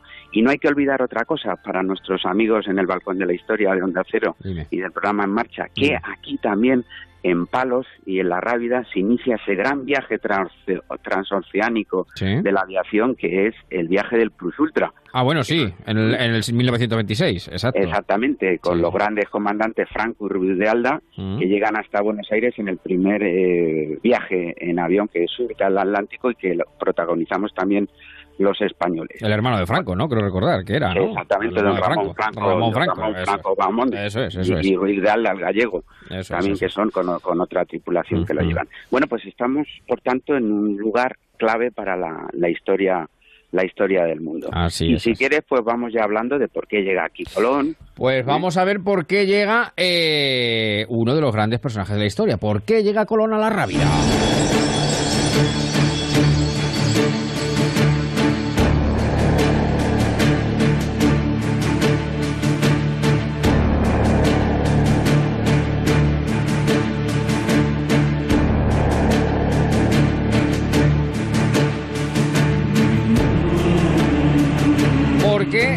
Momento determinado esta empresa que Colón había ofrecido eh, por diferentes países europeos llega a España y llega a ese punto en el que tú te encuentras. Pues mira, él, él que, que era un grandísimo navegante, no hay que discutir, aunque ahora incluso Cataluña intentaba apropiarse el nacimiento de Cristóbal Colón, bueno, algunos de los de los de Cataluña, él realmente está eh, certificado que él, que él nace en Génova, Eso es, genovés. había sido un gran un gran marino que sabía ya, eh, incluso había estado trabajando para corsarios en contra de la corona de Aragón, había hecho muchos viajes eh, por la África hasta Guinea, había también a las Azores con portugueses y él eh, tenía el secreto de que se podía llegar a las Indias, no orientales, sino a través de las Indias occidentales, es decir, hacer el viaje no por oriente hacia las Indias, sino por el poniente, es decir, si estamos situados en España, lo que sería la izquierda, Eso no es. irnos por la derecha, eh, Eso es. doblando el cabo de la Buena Esperanza. Entonces él tiene ahí un secreto que dicen que es muy parecido al que tenía el polígrafo eh, florentino Toscanelli, donde él consideraba que se podía viajar hacia la izquierda, es decir, que habían como una serie de territorios vírgenes que estaban antes de llegar a las Indias y que él consideraba que se podía llegar hasta ahí. Se mueve por toda la corte europea, pero principalmente se va a ver al príncipe perfecto, que era Juan II de Portugal, Eso es. do- donde intenta convencerle de, de las bondades de este viaje. Mm, Bueno, pues al final lo toman un poco como un loco, porque Juan II él seguía pensando que había que ir por la derecha y no por la izquierda, pues ya sabes, porque todo lo que eran también los portugueses, que eran unos grandes marinos, todo su reino iba también a la conquista de los mares, él al final mm, cae un poco desasistido y entonces se va hacia Sevilla porque tenía ya su hijo pequeño, porque él había quedado viudo muy joven y tenía su hijo de tres o cuatro años, que era Diego Colón, Sí. y eh, considera que tiene que ir a Sevilla a ver unos familiares, pero la verdad que ya viene bastante cainita, viene sin dinero prácticamente, y entonces le dicen, vete a la, a la Rábida, donde hay unos monjes franciscanos que te pueden dar cobijo. Mm. Y ahí tiene la suerte, estamos hablando de 1485, es decir, siete años antes Sí. de ese viaje, que se va a iniciar el 3 de agosto de 1492, tiene la suerte de conocer allí a dos frailes que van a cambiar también la historia. Sí, sí. Uno de ellos es eh, Fray Juan Pérez, que había sido confesor y contable de la reina Isabel la Católica, y luego a un personaje que merece por sí solo una tesis doctoral, que es Fray Antonio de Marchena, que era un cosmógrafo, que era una persona muy inquieta en temas de física, de mundología, y entonces él, él escribe a Fray Hernando de Talavera, que era el confesor de la reina Isabel la Católica, y le pide que lo vean. Y por eso eh, lo que hace Colón es que deja a su hijo Diego Sí. con los monjes y Sí, se va a Alcalá de Henares. Y ahí tiene el primer encuentro, estamos hablando en enero del, del año 1486, tiene el primer contacto en Alcalá de Henares, en el Palacio Arzobispal, con los reyes católicos para contarle su idea. Entonces ahí tenemos como una serie de años donde, bueno, pues eh, Colón eh, se queda aquí como protegido dentro del Reino de Castilla, Sí. le dan le dan seguridad también para poderse mover, porque ya ve- notan notan con esa carta que se le escribe desde Marchena a Fray Hernando de Talavera Mm. y ahí a la reina Isabel la Católica que algo de veracidad puede tener este este viaje, pero lo tienen que mantener en secreto porque podría teníamos abajo todo lo que era la liberación de Granada, que nos Sí, va a claro, llevar a las la reconquista. de Santa Fe, es. y luego aparte no querían molestar a uno de sus grandes competidores en las conquistas del mar, que era el rey Juan Exacto. II de Portugal. Exacto, Y entonces, bueno, pues él vuelve a la Rábida Mm. en 1491 Sí. y para recoger a su hijo, pero hay en la sala de conferencias que está en el en este monasterio, el monasterio tiene dos claustros, uno de ellos es precioso, Mm. que el almohade, pues ahí está la sala de conferencias donde él se reunía con, con, con los dos frailes para contarle lo que era su viaje. Entonces le escribe, eh, Fray Juan Pérez le escribe otra carta a la reina Isabel la Católica para que lo reciba de nuevo. Y entonces él se va hacia Granada, donde hay eh, prácticamente él asiste a la toma de Granada en enero de 1492 y el 17 de abril de 1492 se firman las capitulaciones de Santa Fe que dan origen a todo el montaje, a toda la estructura de lo que va a ser el viaje hacia América. Eso es el 17 de abril de 1492. ¿Qué pedía Colón? Colón pedía pasta y reconocimiento. Pero así de claro. Sí, sí, sí, directamente. de Castilla, Sí, sí, que sí. le llamaran Cristóbal de Colón, Sí. que luego le dieron, y luego pasta, indudablemente, para No montar el claro, viaje. claro, claro. Eso. ¿Y cómo se monta este viaje? Los reyes estaban un poco cainitas porque habían quedado con la toma de Granada Mm. bastante eh, esquilmados en su patrimonio y entonces lo que se hace es con la ayuda del, de- del duque de Medina Sidonia pues también eh, se ponen los maravedíes necesarios para eh, armar esta, esta lo que va a ser toda la estrategia de la llegada América. Y entonces aquí entra eh, lo que es la figura de los hermanos Pinzones, Sí, señor. que eran unos marineros de, de palos que ya tenían ya la pinta, la pinta y la niña la tenían ellos ya a su cargo, porque la nao Santa María se fabrica en Cantabria, pero la, la pinta era, sobre todo la pinta era la gran nave de los pinzones. Los pinzones eran tres, uno que era Martín, otro Vicente y otro Francisco, pero el gran, el gran naviero, el gran navegante era Martín Alonso Pinzón.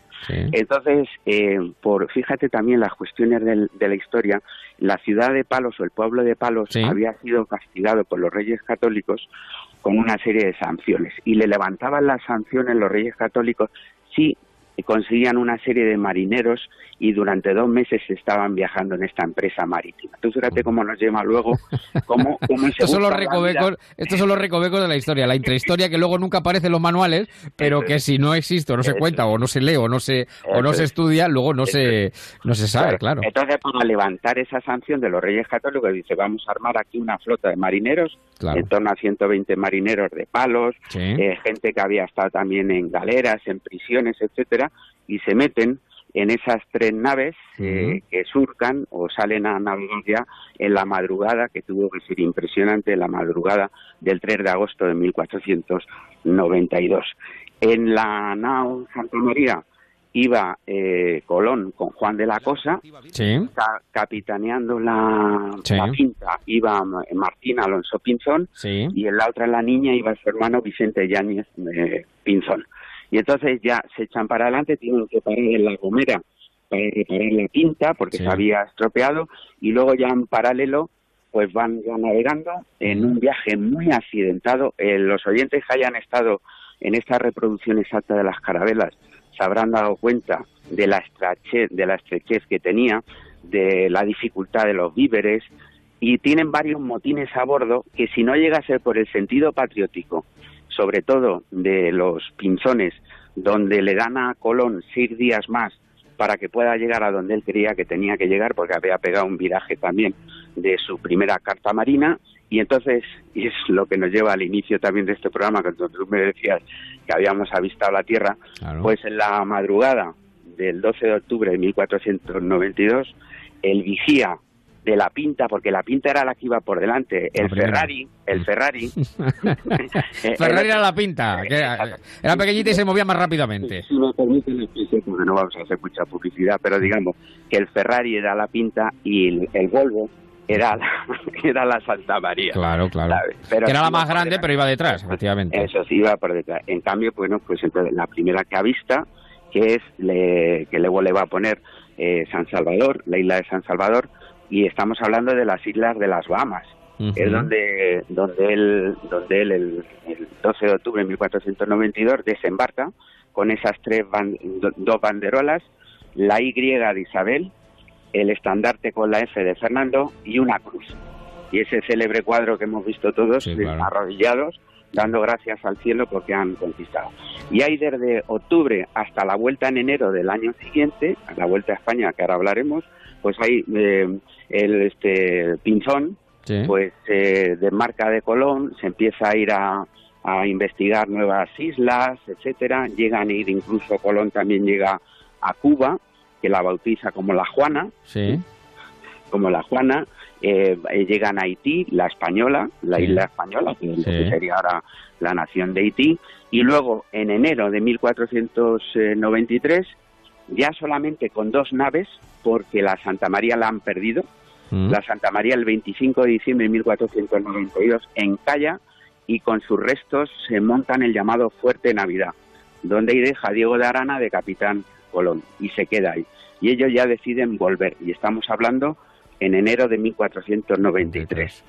Eh, cuando van todas juntas, solamente ya dos, que la pinta y la niña, y la niña, Sí. en un momento determinado, la pinta se pierde y es la primera que llega a Bayona, a la ciudad de Bayona, En Francia. en Galicia. Ah, en Galicia, en Ah, Galicia. En Ah, Galicia, Galicia, la, Galicia. la Bayona nuestra, donde hoy en día en su puerto se puede ver también una reproducción de la, de la pinta. Y eso mm, ya es el primero que llega. Incluso intenta enviar un emisario, Pinzón intenta enviar un emisario a la reina Isabel la Católica para contarle el, el fasto del descubrimiento. Sí. Pero bueno, vamos a contar ahora que él termina muriendo antes. Esto, ya- la llegada de la pinta Bayona es el 28 de febrero de 1493. Ujú. Y la niña, Mm. qué curioso, la niña eh, llega a Lisboa y la niña va a Colón. Y se dice que intenta llegar a Lisboa para contarle a Juan II lo que había eh, Ya. descubierto. Ya. O sea, algunos intentan ver ahí una cierta Traición. Traición. de todas formas, de todas formas, tanto la pinta la niña en agosto de 1493 se vuelven a juntar en palos. Lo que ocurre que eh, Un año después, un año después de haber eso, salido. justo, justo, del, año 15 después. del 3 de agosto al 15 de agosto de 1493, Mm. un año y unos días más. Lo que pasa es que Pinzón ya viene enfermo. Eh, había contraído una sífilis y al final eh, dura en torno a los 7, 8 días Mm. y él ya lo lleva muerto y lo entierran en el altar de la iglesia de este monasterio donde hay un, un Cristo y en esa en esa en esa tumba está enterrado Martín Alonso Pinzón Sí. y también Gonzalo Sandoval. ¿Quién es Gonzalo Sandoval?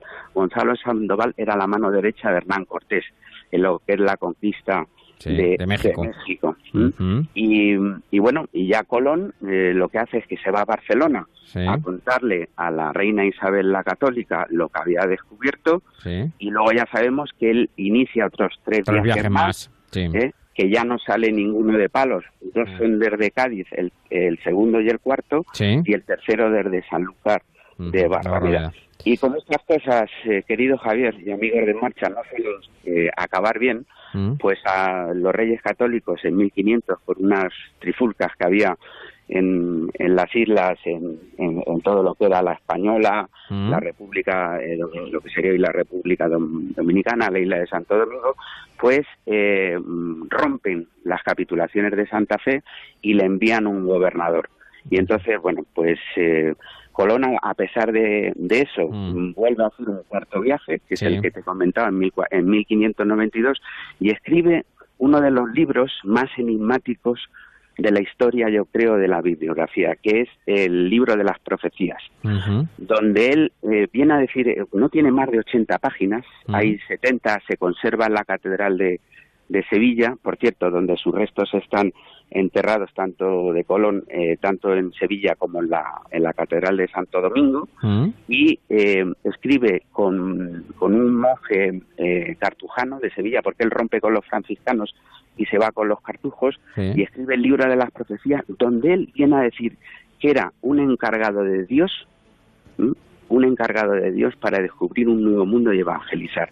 Pero dicen que eh, tiene tal conocimiento teológico que te lleva a considerar como un enviado divino a Colón en este viaje que transforma la humanidad Caray, caray. y que hemos ido contando. Eh, bueno, por cierto, decir que, Sí. que Colón termina muriendo en 1506 en, en Valladolid, Mm. en el monasterio precisamente de, lo- de San Francisco, Sí. y que sus restos, como o han ocurrido con tantos eh, españoles eh, tan extraordinarios, pues como he comentado antes, eh, se fueron a Santo Domingo, luego hubieron a, a Sevilla, un viaje de ida y vuelta, y se considera que hoy en día el 50% de los restos de Cristóbal Colón Sí. están en la Catedral de Santo Domingo y en la Catedral de Sevilla.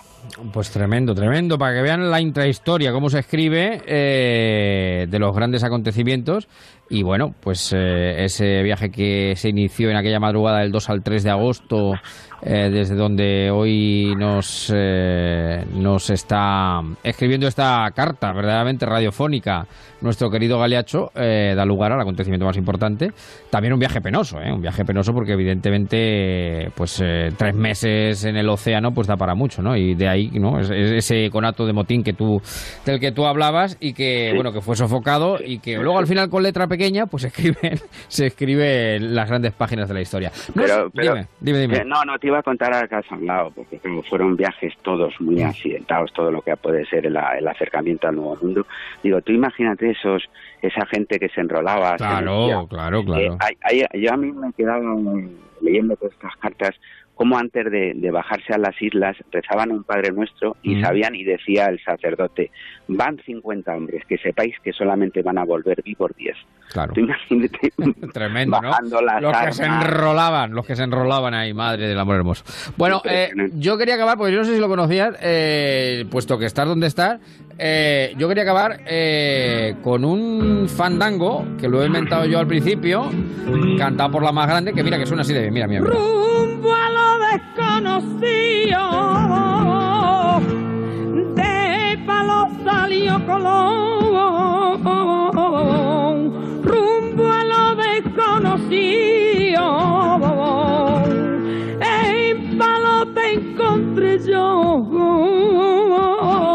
Y desde entonces ha perdido su rumbo mi corazón. ¡Anda! ¿Qué te parece? Total, nada. Eh, un poquito de vino del Conda, un jamoncito y este fandango y ya para qué más. Piensa que esta desembocadura o bien Sí, sí, sí, increíble.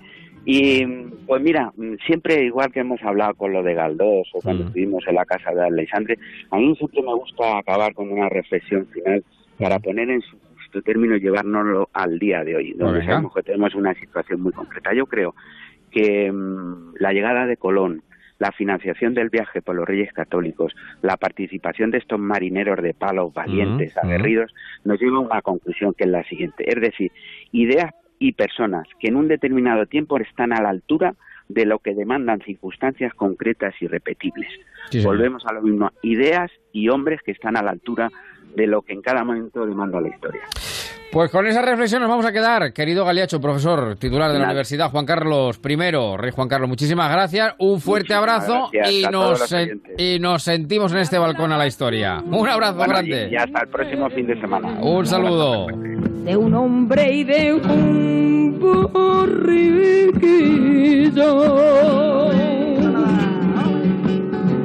Ponte en marcha con Javier Ruiz.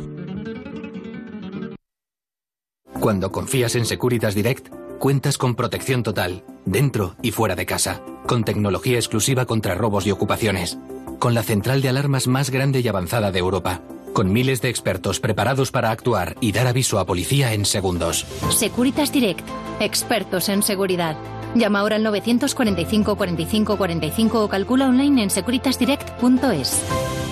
I'm in. Vamos, suena el silbato. Que empiece el partido. Digo sí. Antes del partido o en directo. Ganar, perder o el bar. Poker Stars, ahora también con casino y apuestas deportivas. I'm in. Juega con responsabilidad. Sin diversión no hay juego. Mayores de 18 años. Ponte en marcha con Onda Cero. Hey, sister, go, sister, soul, sister, flow, sister.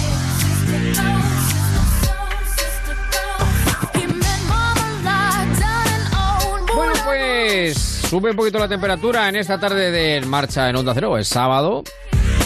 Y los fines de semana, que tenemos tiempo también, porque no todos, en función de cómo venga también la actualidad, eh, sí que nos gusta dedicar algún tiempo, porque aunque sea un verano especial, pero el, el verano siempre es una época más de distensión, de relajación, propicia más el encuentro, el cariño, el roce, el roce hacia el cariño, y nos gusta hablar de sexo con fundamento, con quien mejor lo sabe y lo explica, que es nuestra psicóloga clínica, sexóloga Ana María Ángel Esteban. ¿Qué tal? Muy buenas tardes. ¿Cómo estás? Buenas tardes, Javier. Muy bien. ¿Cómo te va la vida?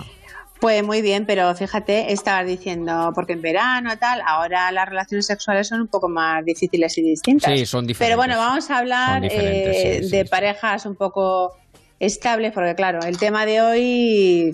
Sí, es la sexualidad femenina. Sexualidad femenina, Sí. el orgasmo femenino, Claro. eh, que siempre hemos dicho, ya hemos hablado en alguna ocasión de ello, siempre hemos dicho que, bueno, quizá a lo mejor ha sido un tabú durante algún tiempo, sobre todo el, el orgasmo femenino, Pero. Y sigue siéndolo, y sigue siéndolo.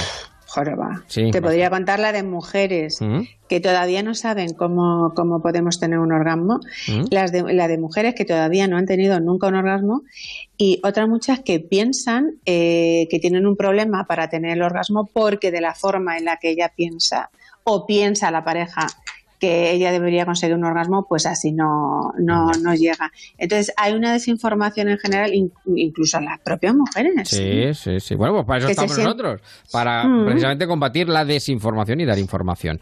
Eh, la- yo creo que la sexualidad femenina además eh, es más rica y más compleja, probablemente que la Total, sexualidad masculina. Total. Pero eso no quiere decir que, como tú muy bien señalas, eh, se alcancen cimas de placer tan intensas como el hombre, incluso más en muchas ocasiones, porque, por ejemplo, la capacidad, eh, mientras que el hombre, el pobre, pues solamente puede, digo el pobre, porque solamente puede tener un orgasmo, al fin y al cabo, la mujer puede tener varios durante el acto sexual. Em, te hago ahí una corrección. Durante el acto sexual, eh, que quienes nos estén eh, escuchando pueden pensar que el acto sexual eh, es el momento de la penetración, erróneo. Error y porque- equivocación, exacto. Sí, porque el, el momento del acto sexual es entero, desde el principio hasta el final, con o sin penetración. Exacto. Con o sin orgasmo.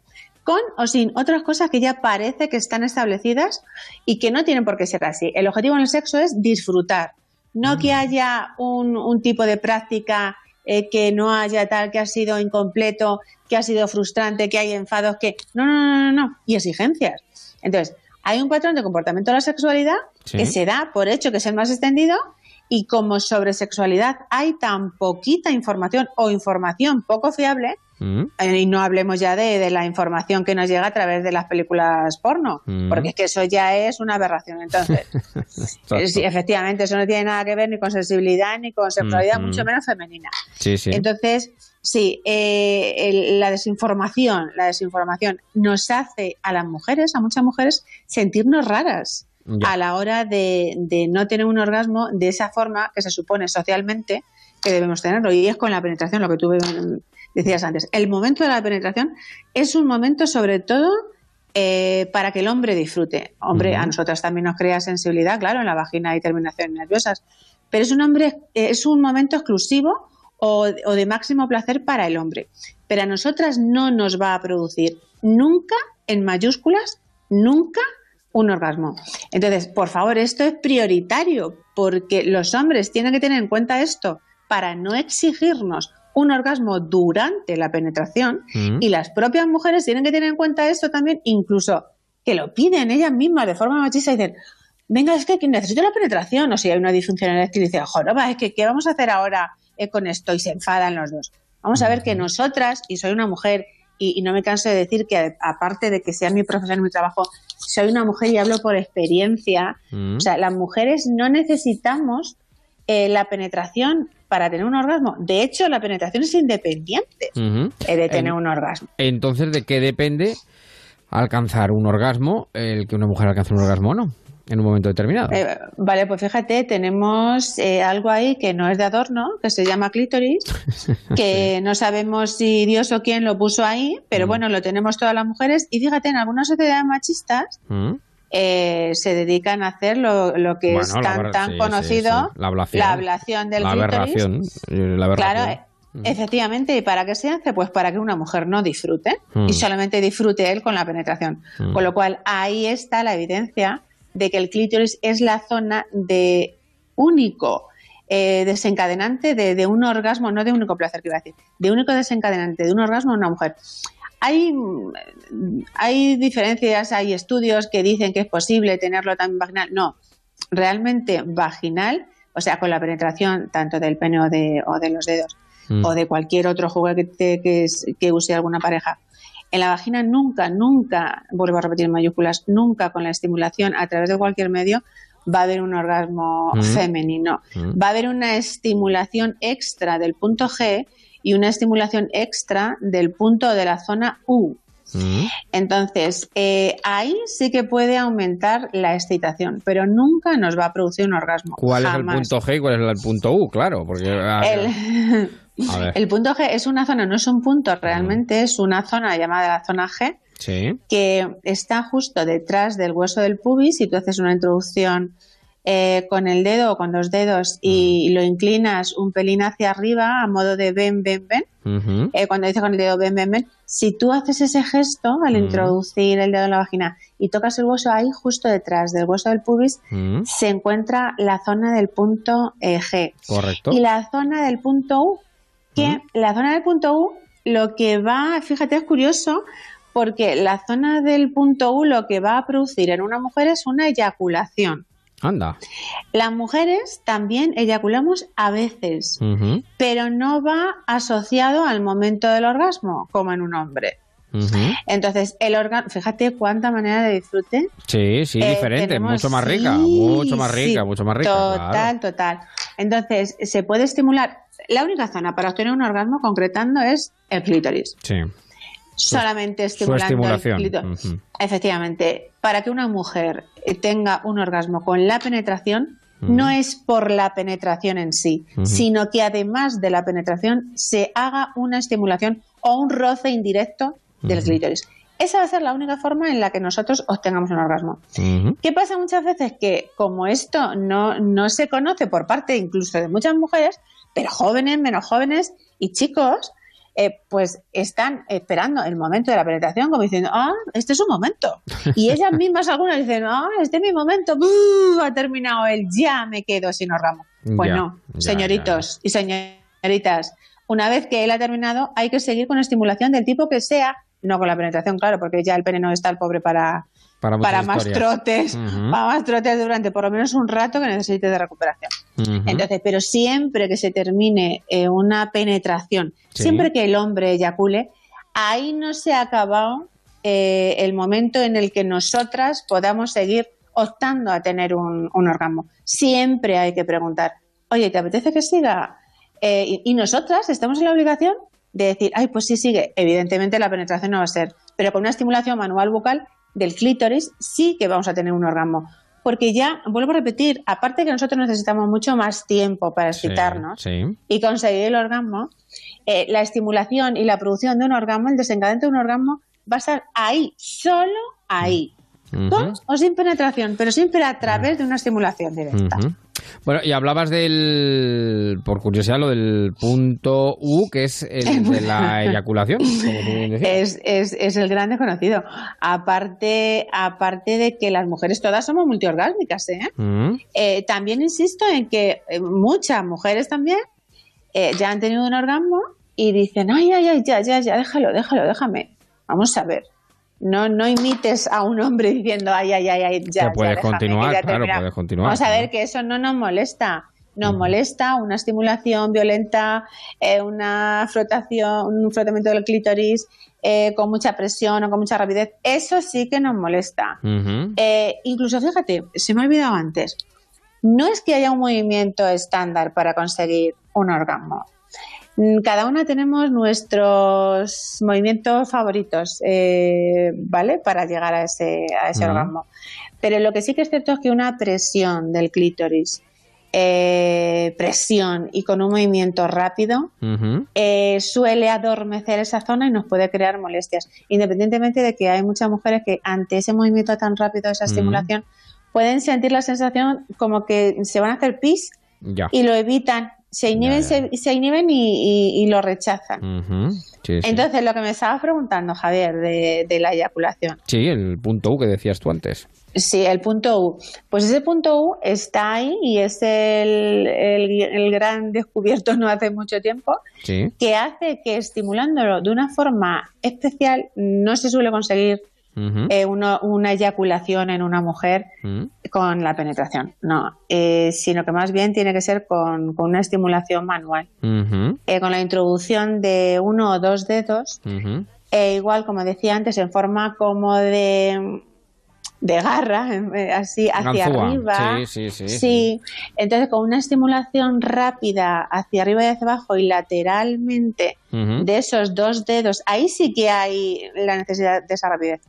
Ahí con esa rapidez estamos estimulando toda esa zona y fíjate, lo estoy haciendo yo con las manos así como si alguien me fuera a ver, intentando Sí. hacer una representación.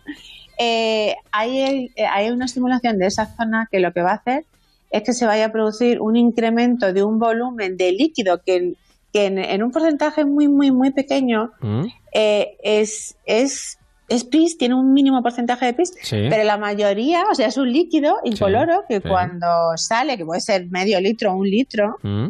con esa estimulación, te asustas. Además, no eres, no eres capaz de anticiparlo. Porque dices, ay, me está Sobreviene mucho, súbitamente. mucho, Sobreviene súbitamente. me está gustando mucho, pero no sabes anticiparlo como un orgasmo en el que está haciendo Mm. ay, ay, ay, ahora sí, ya casi, y hasta que lo tiene, ¿vale? Pero en esto no, te encuentras con ese panorama que dices, ¡Ah! A quien le pase Ya, por ya, primera vez dice, Dios mío, me he hecho pis, qué vergüenza. No, eso es algo normal, pero poco habitual eh, en las mujeres. Entonces, Bueno. al final, fíjate, ni siquiera deja mancha. O sea, se seca y, y no deja ningún tipo de mancha. Tiene aminoácidos como, como líquido o como fluido antiarrugas, antienvejecimiento, genial. Pues fíjense si no, si no hay, o sea, si no hay y, y no tiene, eh, en fin, posibilidades eh, de placer, satisfacción eh, la sexualidad femenina, mucho más rica, variada, pues eh, solamente con este ratito que eh, hemos podido hablar con Ana María Ángel Esteban, psicóloga clínica, sexóloga. Eh, Javier. dime, dime, sí, dime. Me vas a dejar, me vas a dejar que, que haga un, un comentario mínimo porque hay actitudes de los hombres Mm, eh, que como ellos necesitan eyacular, Sí. a nosotras, para creer que nosotras eh, vamos a disfrutar igualmente, la mayoría no se exigen tener un orgasmo y dicen, es que yo quiero que llegues, es que venga, yo quiero que disfrutes. Mm. Pero vamos a ver, si nosotros disfrutamos con otras cosas, no es necesario que una mujer tenga un orgasmo cada vez que tenemos una relación sexual. Si nos sentimos presionadas y, y- y con una exigencia de tener un orgasmo, porque según vuestro criterio no hemos disfrutado, Mm, vamos a empezar a generar ansiedad y a evitar tener sexo Claro. o a fingir un orgasmo. claro. O sea, Y hablas desde la, desde la desde la experiencia que la madre de la ciencia, Todas. claro, de, de tu consulta, claro, todas, evidentemente. claro, claro, claro, claro. efectivamente, Sí, sí, sí. efectivamente. Y además, fíjate, hay otra cosa curiosa, porque Ujú. no es fácil detectar realmente cuando se ha tenido un orgasmo en un hombre es evidente, Sí, claro. pero en una mujer es muy difícil y, y aunque yo les diga a ellos, ¿y tú cómo sabes que tu mujer tiene un orgasmo? O sea, dice, hombre, se le nota muchísimo porque grita, porque me dice, porque hace, y digo, vamos a ver, lo mismo es un numerazo. La única forma, un numerazo para que la dejen en paz. Eh, la única forma de saber si una mujer ha tenido un orgasmo ¿Mm? es que dentro de la vagina es la única forma, ni caras, ni gemidos, ni nada. La única forma es que dentro de la vagina se producen unas contracciones involuntarias, como unas sacudidas de las paredes de la vagina, que duran entre unos 15, 20, 30 segundos aproximadamente, eh, pero que son involuntarias, son sacudidas.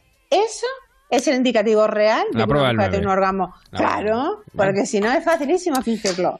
Pues las cosas que sabe la chica, lo bien que lo cuenta y lo bien que lo explica. Ahí está, 615 22 46 80, Ana María Ángel Esteban, psicóloga clínica, sexóloga, hoy hablando de sexualidad femenina. Que como ven, aquí en este programa también rompemos tabúes, que no nos interesan los tabúes, nos interesa la información. Te mando. un Exacto, y el placer, naturalmente. Que te mando un beso enorme y muy fuerte, Ana. Igualmente. cuídate mucho. Un saludo. Seguimos en marcha.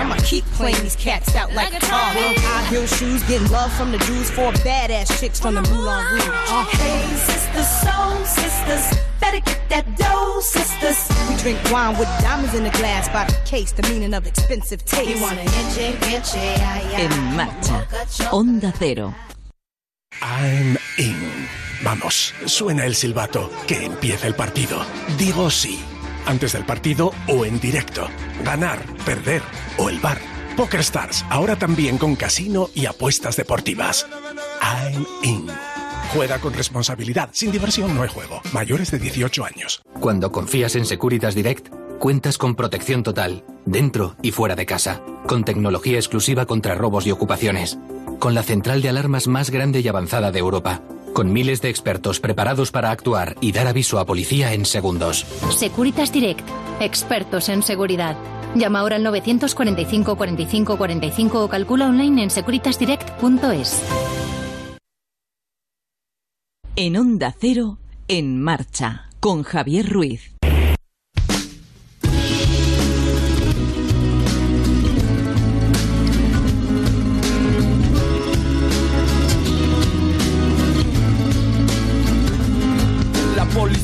Pues qué alegría, qué alegría más grande que tuvimos hace un par de semanas cuando tuvimos noticia del profesor Fuenteseca. Claro, quizá muchos de ustedes eh, no lo conocen, los más cafeteros yo sé que sí, porque es un hombre que por donde pasa va dejando huella. Pero con el profesor Fuenteseca escribimos páginas gloriosas de la radiodifusión española ya por el 2009, 2010.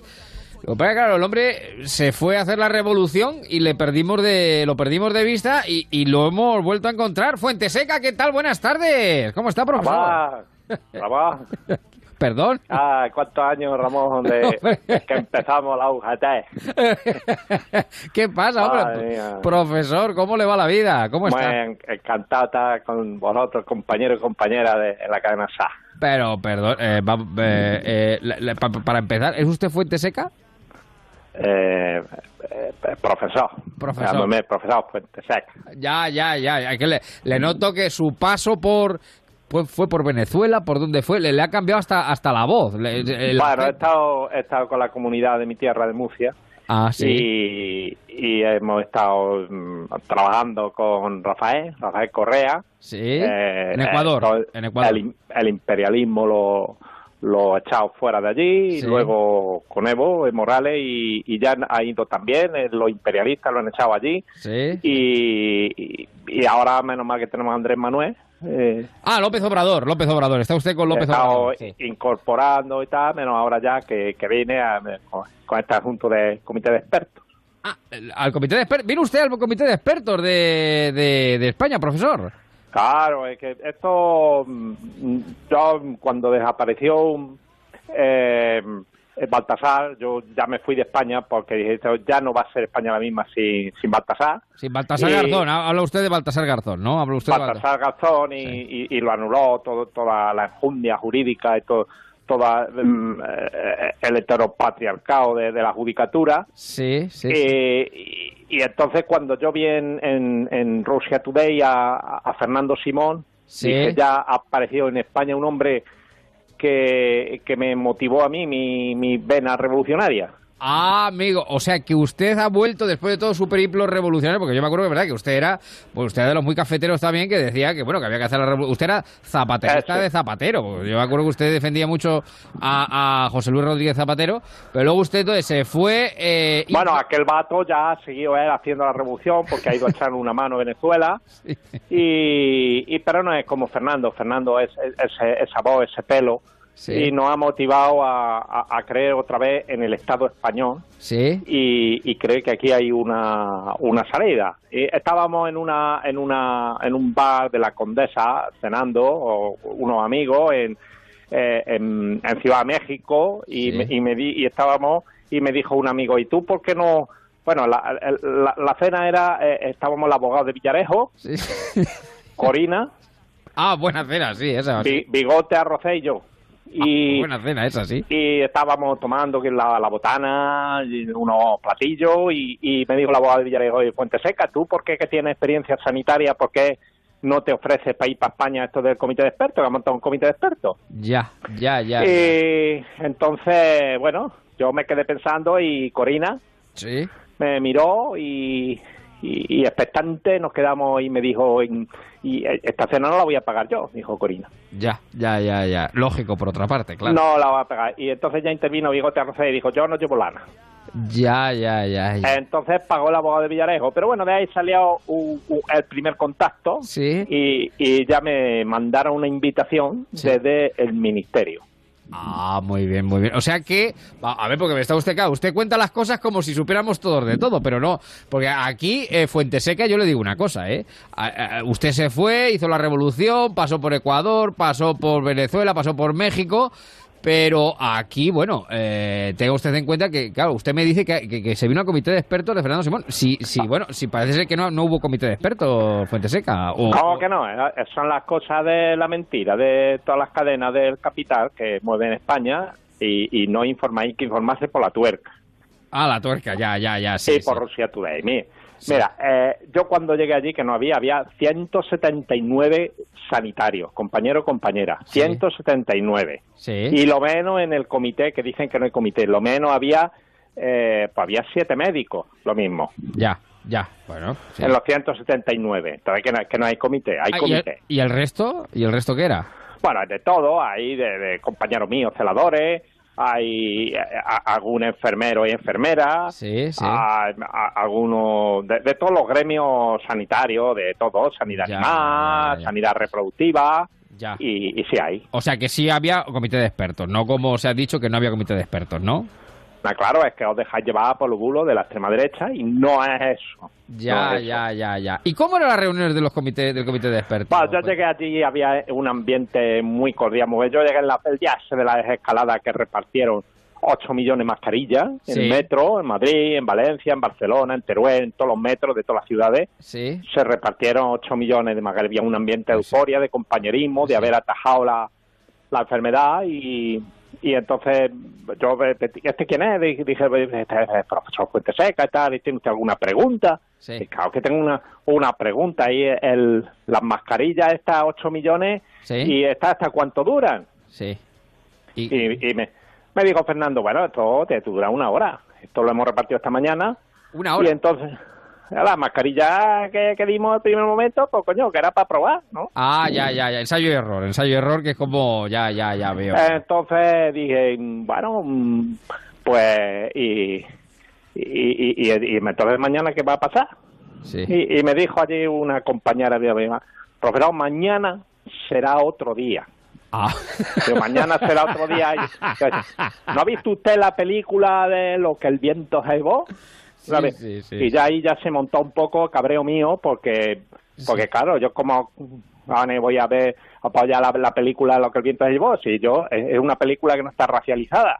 Ya, Yo a mí no, bueno, se me ocurrió claro, ver claro. la película Lo que el viento se llevó, yo que voy a saber ya. Ya, ya. Echamos una tarangana, no sé qué, no sé cuánto. Se lió, se lió, se lió, se lió un poquito el tema. Ya, ya, ya. Usted defendiendo los derechos, evidentemente, claro, es, es, es obvio, de la minoría, de la minoría, de la minoría racial como hom- hombre comprometido, eh, profesor. Bueno, y entonces eh, su paso por el comité de, de expertos vino sobre todo motivado porque eh, le llamó Simón o Simón se fijó usted, usted se fijó en Simón, esto como Ah, yo creo que fue alguna cosa rara de Juan Carlos, Juan Carlos Monedero, que me, me echó un cable, porque yo no me he llevado nunca con, con Pablo, ese abato más, más, más tío. Eh, mm, eh, es Pablo Iglesias, no, yo eh, con Juan Carlos de Pablo, yo eh, venía a acompañar a los compañeros Sí. a algunos programas ilustres eh, de, de, la, de la radiodifusión española, de y, y yo la acompañaba y, y, y cuando venía a España pues eh, llamaba a alguna amiga, alguna novia, usted ya me entiende, algún, Sí, sí, sí, algún sí. rollete que iba a estar.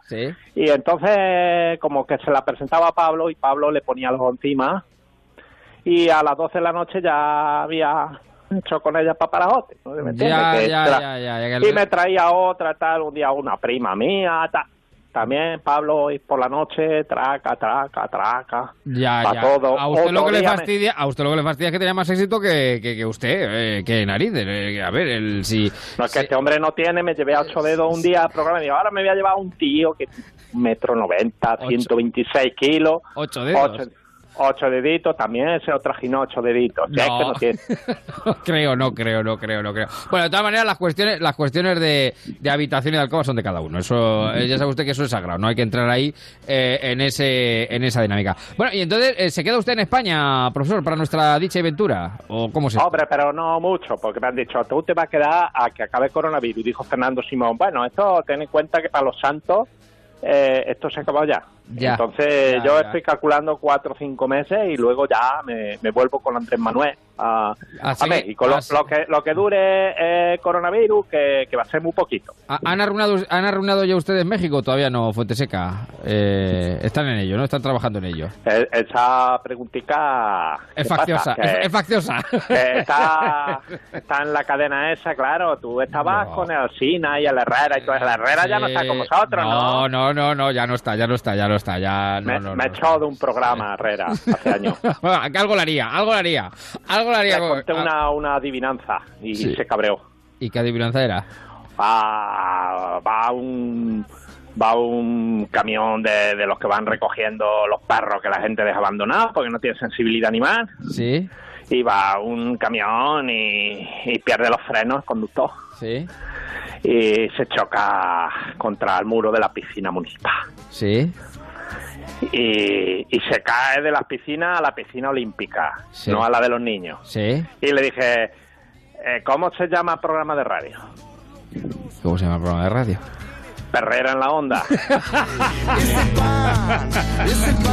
Bueno, ande, eh, Fuente Seca, que me, me va a buscar a mí la ruina también. Que, le- que me alegro mucho de saludarle, que ya sabe que tiene aquí, puede usted venir cuando lo desee, y que le deseo su mejor estancia en España. Y bueno, vamos a tocar madera, que no se hace. Adiós, Ramón. Poneros las mascarillas. Sí, sí, sí, hay que ponerse la mascarilla, sí, Fuente Y lavarse las manos. Efectivamente, lo que hay que hacer, usted lo ha dicho. Cuídese mucho, nos sentimos, profesor, un abrazo. Por cierto, una música muy apropiada.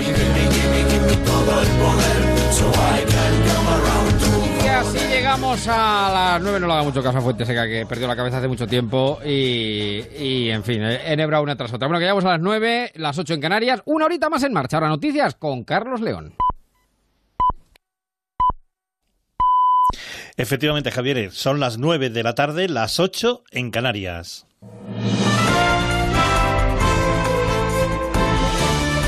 Noticias en Onda Cero.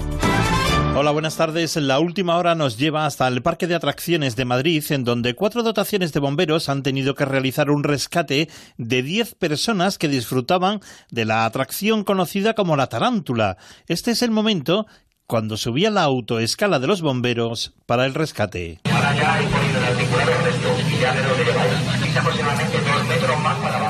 Juan Monteverde es el jefe de guardia de los bomberos del Ayuntamiento de la capital y ha explicado cómo ha sido la intervención. Una de las atracciones del parque de atracciones se había quedado parada con tres vehículos. Hemos procedido a desplazar cuatro dotaciones.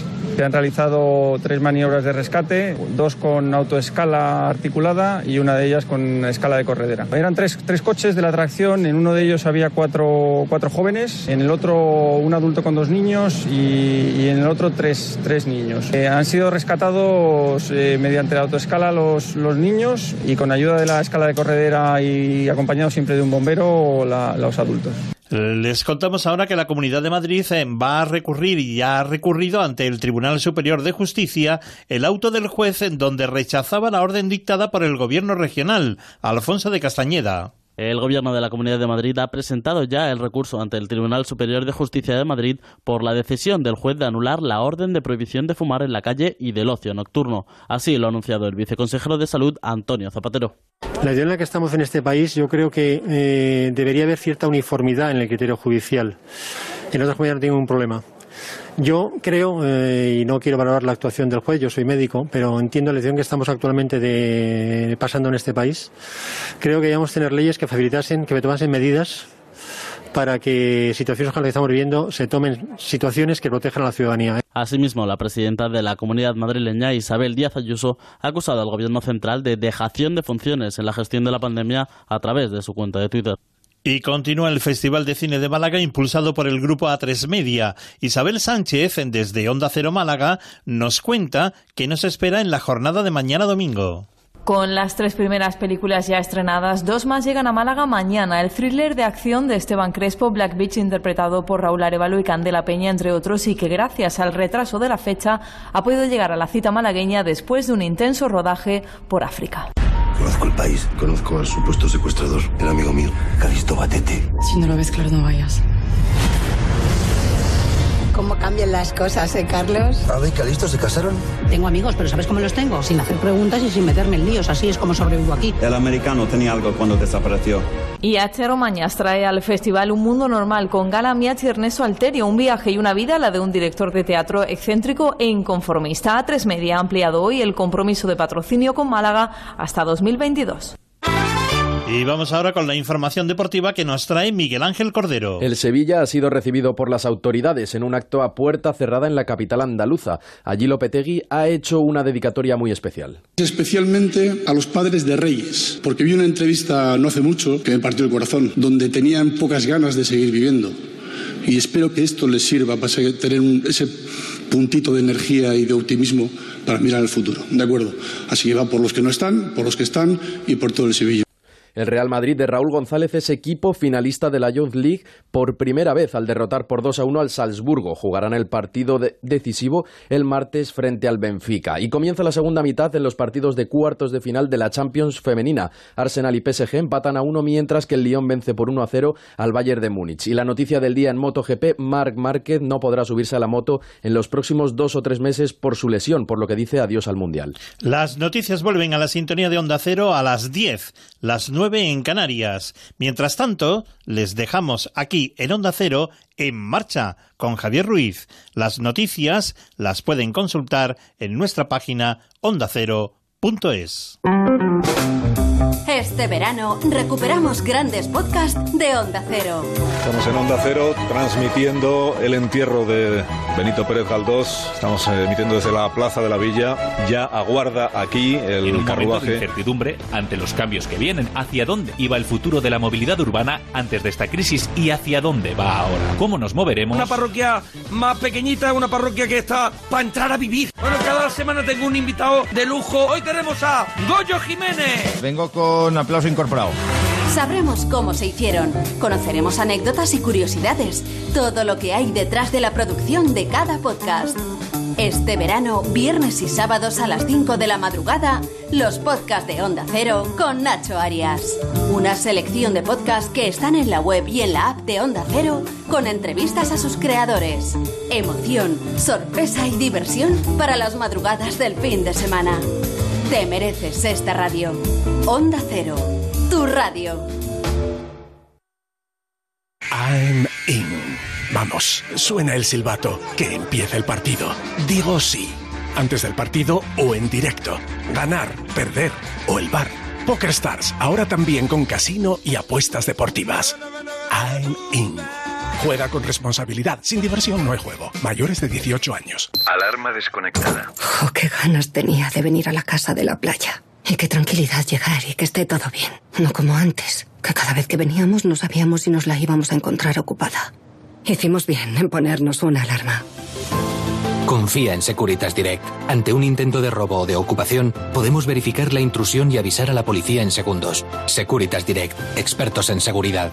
Llámanos al 945 45 45 o calcula online en securitasdirect.es. En Onda Cero, en marcha, con Javier Ruiz.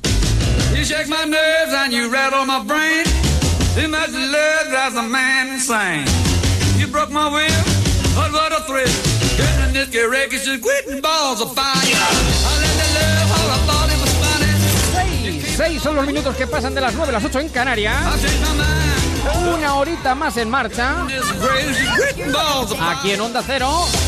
Saludando ya a mi querida Eva María de Jesús Martínez Balbanuza Pascal Freeland de Todos los Santos. Buenas tardes, Eva. ¿Qué tal? Muy buenas tardes, Javier. ¿Cómo te va la vida? Pues muy bien, con ese rock and roll, ¿cómo no me va a ir bien? Estupendamente. Mira, mira, mira, mira, Porque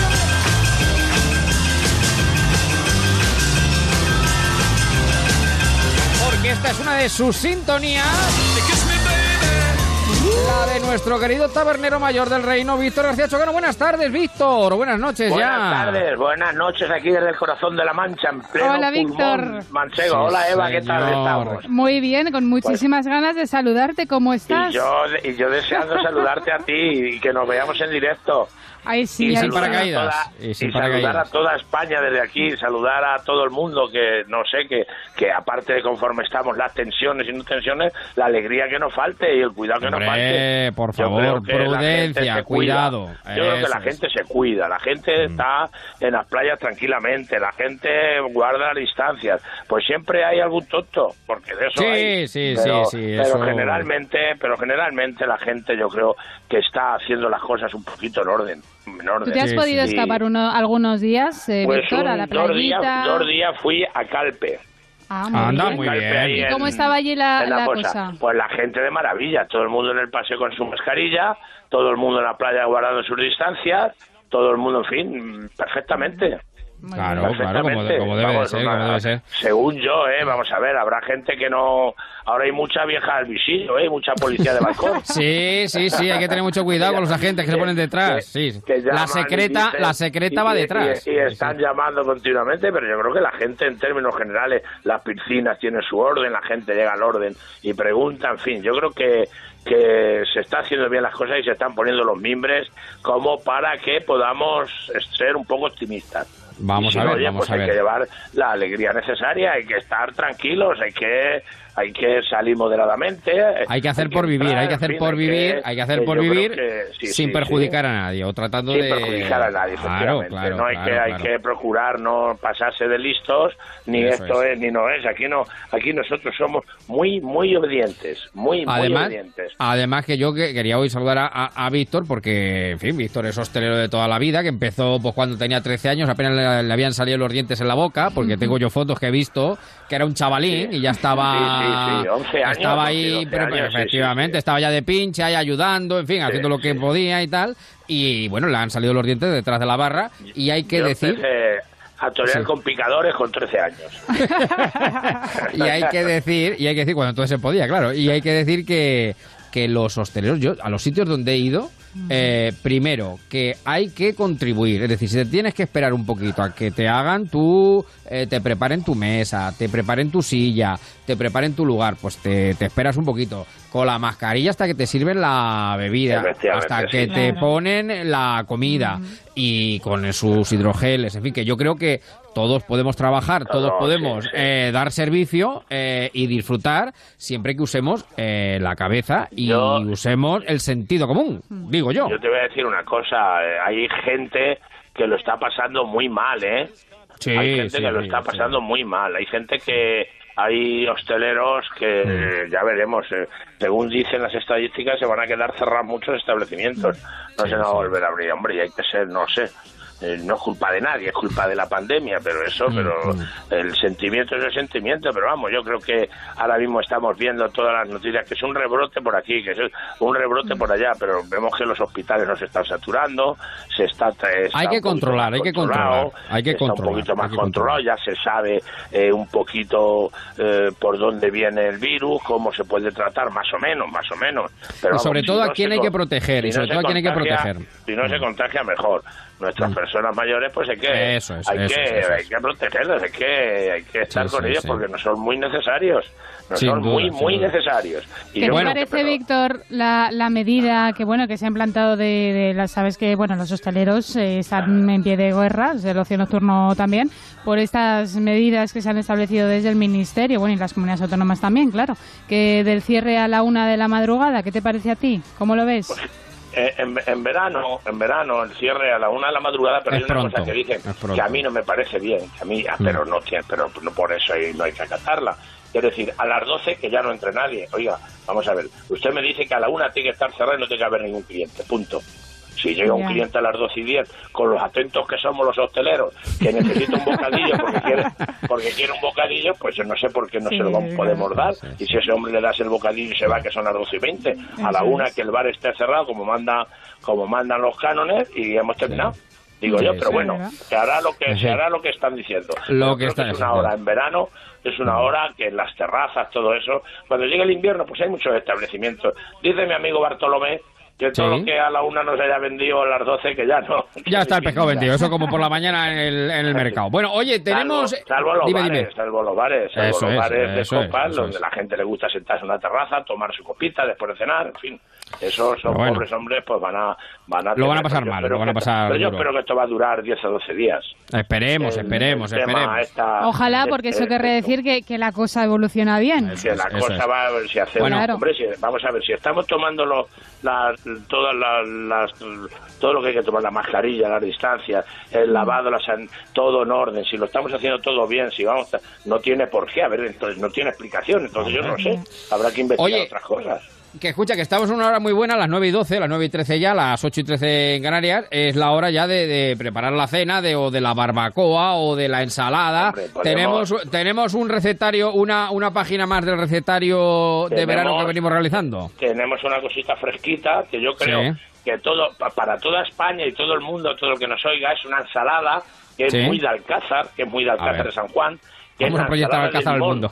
Sí, que es la ensalada de limón. Y muy fácil de hacer, ¿eh? limón. Sí, sí, que sí, es la ensalada de limón, que es fácil de hacer, que hay que hacerla con cuidado, pero es que va de maravilla. Porque mira, enciende la barbacoa. La barbacoa siempre los hombres son los que se disponen a encenderla y, y son los que la manejan. Pero luego se van sin limpiarla. Que la, si la barbacoa lo malo que tiene es limpiarla. Es limpiarla, eh, lleva razón, Sí, lleva sí. razón. Eh, lleva razón, Tienen que lleva inventar a alguien una barbacoa que le deja un botón y se limpie sola. Sola, sin problema. Porque- Claro, claro, claro. Porque claro. si no, madre mía, hay barbacoas que duermen una noche de verano con la ceniza y con todo, y, y los restregones que le han quedado, y amanece al siguiente verano con. Sí, sí, igual, con lo mismo, con lo mismo. Pues seguro que queda. existe, ¿eh? Como los hornos. ¿Cómo se llaman sí, estos sí. hornos que se limpian solos? Sí, esos que tienen, sí, no sé cómo se llama el Sí, sistema, que- pero sí. sí. Un autolavado, como No, los coches, no, un no, autolavado, un autolavada. Sí, sí, Bueno, pero vamos, la, la, la- si tú echas una buena brasa de carbón de encina.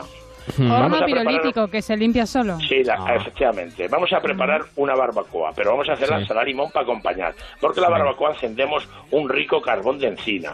Es preferible echar un puñadillo de sarmientejos, de madera, Sí. de alguna caja que tienes por allí, porque se te han dado ahora esas pastillas que se encienden que huelen a petróleo. Pues Sí, sí, sí, sí, sí, oliendo, sí. uh. No Yo somos lo- partidarios, no somos yo creo que partidarios. lo tuyo es echar la maderilla y, y con el cartón dale aire, le vas dando aire con el cartón, vas estirando y pones la brasa a su punto. Preparas Eso no es nada fácil, ¿eh, Víctor? Encender una barbacoa. Bueno, tampoco hay que ir a Harvard. Bueno, cuidado, ¿eh? Cuidado que tiene su técnica, No, Víctor. pero- pero claro, es somos- que tú, no, es que Víctor es un experto, claro, No, pero, pero- eh, a más de uno encender una barbacoa Bueno, le ha pues, costado un poquito, mucho sudor. con cuidado, Pero con ya una vez que arranca y tienes el carbón de encina en brasas, ya has preparado unos choricillos, unas morcillejas, unas tiras de panceta Mm, bien ricas. además topa el colesterol maravilloso. Sí, Dice, sí, "Oiga, lo ¿usted qué pone por las tener?". nubes. Sí, sí, Dice, sí. "Oiga, ¿usted sí. qué quiere tener, cuernos o colesterol? Dice yo, pues cuernos, que yo puedo comer de todo. Exacto. Claro, claro, claro, claro, No, claro. Pues, pues, y prepara. Y hacemos nuestra ensalada de limón. A ver, que esté ¿cómo todo la ensalada de limón? Con su lapicero Venga. y atención.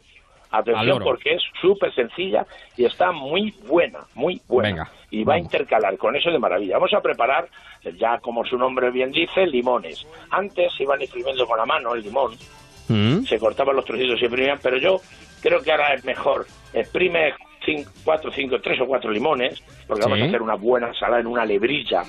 Y si Mm. no tenemos una lebrilla, pues en un cuenco, y si no en un bol, cuenco, y si no lo que pillemos a mano. Sí, Haz- Y exprimimos el limón. Sí. Ese limón lo echamos en el cuenco. Mm, Ahí está, su, su zumito de limón. Y cogemos esos limones, los pelamos y con un cuchillo cebollero. Dicen, Sí. ¿qué es un cuchillo cebollero? Pues nada, lo he dicho porque lo he visto en la tele, que lo dicen. pero pero con, con un cuchillo, Directamente. Sí, sí, sí. con un cuchillo que corte muy bien, el que Sí. mejor corte de tu cocina, Sí, esos trocitos de limón que Sí. hace el limón, lo haces trocitos pequeños, ese limón casi exprimido, el mismo casi exprimido, sí, sí, sí. trocitos muy finos, y se lo incorporas al limón. Sí. Vas moviendo con una cucharita y le echas una cucharada de aceite ahí, de oliva, aceite de oliva español, Ahí está. el mejor del virgen, virgen extra, a ser posible virgen, extra. virgen Eso es. extra. Se le echa su aceite de oliva. Mm. Después cogemos unas cebolletas, Sí, unas cebolletas tiernecitas que ahora las hay, buenas, si no se lo dices a tu frutero que todo se tiene, se pica muy finita la cebolla. Muy Sí. finita, bastante cebolla, muy finita. Ahí con el cuchillo que bien corta nos entretenemos. Chin, chin, chin, chin, chin, chin. Sí. Es que lo estoy viviendo, es que lo estoy viendo. sí, lo veo, lo veo. No, es que aquí el maestro guisa por, por inspiración y arte y ensayo, lo, claro. Sí, lo picamos, la picamos bien la cebolla y Mm. se la incorporamos al limón y vamos removiendo ahí. Le echamos Mm. una poquita sal de Torrevieja, muy importante, sal de Torrevieja, Bien, bien. una poquita sal, una poquita sal. Y machacamos un- una cucharadita de café de, de cominos. De- la machacamos de- y Ajá. com- comino, Comino, unos comino. cominillos. Pero no café, sino que has dicho que has dicho Cucharita de café. una cucharita de café, ya, ya, ya, del comino, entiendo. Bueno, he entiendo, dicho entiendo. café, Que se pero pierde, se pierde, puede Sí, sí, puede ser cualquier cosa. Sí, pero sí. le echamos los cominos. Que no hay que echarle café, que es comino, comino. Claro que se ha liado. Sí, sí, sí. El café luego, el café luego. Y, y le echamos. Una vez que le hemos echado todo esto, le echamos aceite de oliva. Entonces ya le echamos bien de aceite de oliva, Que se impregne bien. ¿Mm? que emprende bien. Y lo vamos moviendo con una mano de un mortero. Porque Sí, está sí, sí. el mortero y la mano del mortero, que es con lo que se machaca. Lo movemos bien. Y bien de aceitito, bien. Y puntito de sal. Y ya lo rebajamos con una poquita agua que esté fresquita. Sí, sí, sí. Nuestra ensalada de limón. Y vamos catando. Y vamos catando. Tienes el pan en tu mano derecha si eres derecho y en tu mano izquierda si eres zurdo. Y le tiras un pellizco al pan. Lo pinchas en la navaja, lo metes y catas. Y, y ya el sabor te lo va a ir dando, te lo va a ir diciendo. Porque Sí. va a decir, "Mm, qué buena que está, ay, qué rica.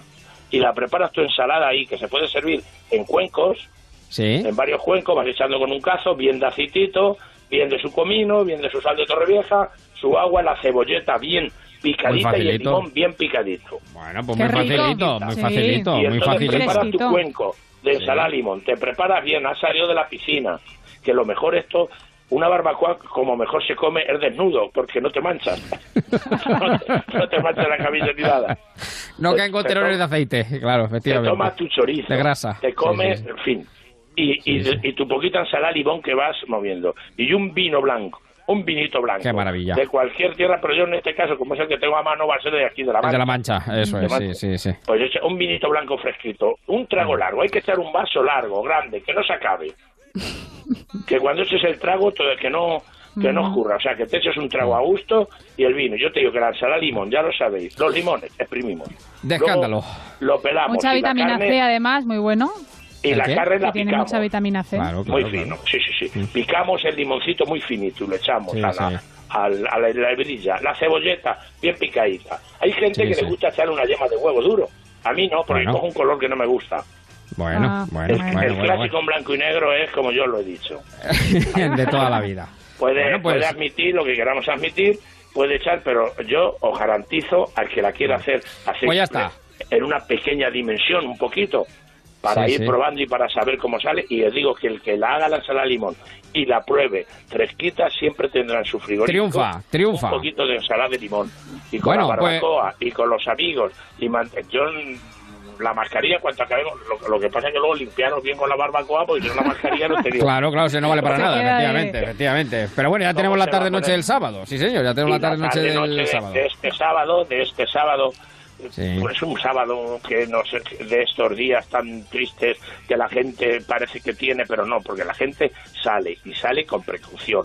Y la Eso gente es. se alegra y se alegra y vive el momento. Y Con prudencia, con prudencia, siempre con sea, prudencia. por aquí, por La Mancha, por Barcelona, por Santiago de Compostela, por Sevilla, por Cádiz. Y por todas partes. Y ahora esperar un rato antes de... Claro, ahora no se nos ha abierto el apetito. Víctor. Claro, ahora ya ahora nos que has dejado con un las ratito. ganas. Sí, sí, sí. en, Claro. cuanto, en cuanto pase el verano y preparamos una ensalada de limón, me voy a Toledo. Mira, ya- Ah, por favor. Ya se ha ido, ya se ha ido a hacer Por la, la ensalada de limón. Bueno, querido Víctor García Chocano, La ensalada de limón, porque yo también me he quedado con ganas y voy a hacer una ahora mismo. que, que nos, que nos pilla el toro. Tengo sal, aceite y de todo. Lo tiene todo, lo tiene todo. Que saludo no- para toda nos de sentimos- de San Juan. Sí, señor. Y ánimo a todos los hosteleros de España, Un que estamos ahí con ellos. El cogollo de la mancha. Ahí está. Una- un abrazo enorme. Un saludo. un saludo ya sabes, ya, ya tenemos la cena, la barbacoa y la ensalada de limón del maestro García Chocano. Y 21 a las 9, las 8 en Canarias. Un segundito que montamos el lobby en cero coma. Ponte en marcha con Onda Cero y Javier Ruiz. ¿Harto de tu salón, de tu habitación, de la sala de estar? Dale un aire nuevo a tu hogar y disfruta del remate final de rebajas de Muebles a Dama. Con la calidad de siempre, transporte y montaje gratuitos y la mejor financiación. Entra en mueblesadama.com o ven a la calle General Ricardo 190 y no te pierdas sus ofertas increíbles. El océano hoy se ha despertado en calma. Unas suaves olas, animadas por la suave brisa, mecen a este gran mamífero marino, que parece sestear mientras el sol de la mañana se refleja en su lomo. Por encima de la superficie del agua asoman sus imponentes barbas grises, uno de los signos de distinción de esta especie carnívora. A pesar de que se considera fuera de peligro, la paz de su descanso se va a ver dramáticamente violentada.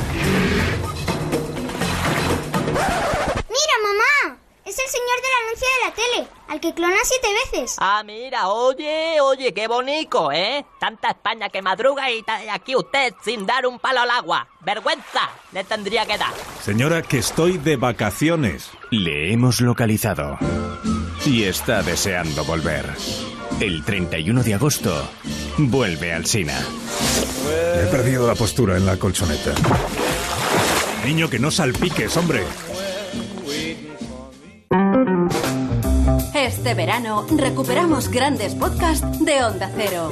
Estamos en Onda Cero transmitiendo el entierro de Benito Pérez Galdós. Estamos eh, emitiendo desde la Plaza de la Villa. Ya aguarda aquí el En un momento de carruaje. incertidumbre ante los cambios que vienen, hacia dónde iba el futuro de la movilidad urbana antes de esta crisis y hacia dónde va ahora. ¿Cómo nos moveremos? Una parroquia más pequeñita, una parroquia que está para entrar a vivir. Bueno, cada semana tengo un invitado de lujo. Hoy tenemos a Goyo Jiménez. Vengo con aplauso incorporado. Sabremos cómo se hicieron, conoceremos anécdotas y curiosidades, todo lo que hay detrás de la producción de cada podcast. Este verano, viernes y sábados a las 5 de la madrugada, los podcasts de Onda Cero con Nacho Arias. Una selección de podcasts que están en la web y en la app de Onda Cero con entrevistas a sus creadores. Emoción, sorpresa y diversión para las madrugadas del fin de semana. Te mereces esta radio. Onda Cero, tu radio.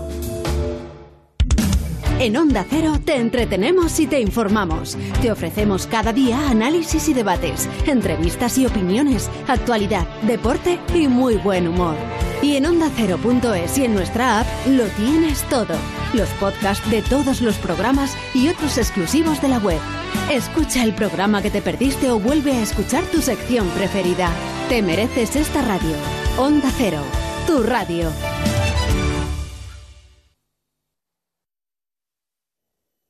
En Onda Cero, en marcha, con Javier Ruiz.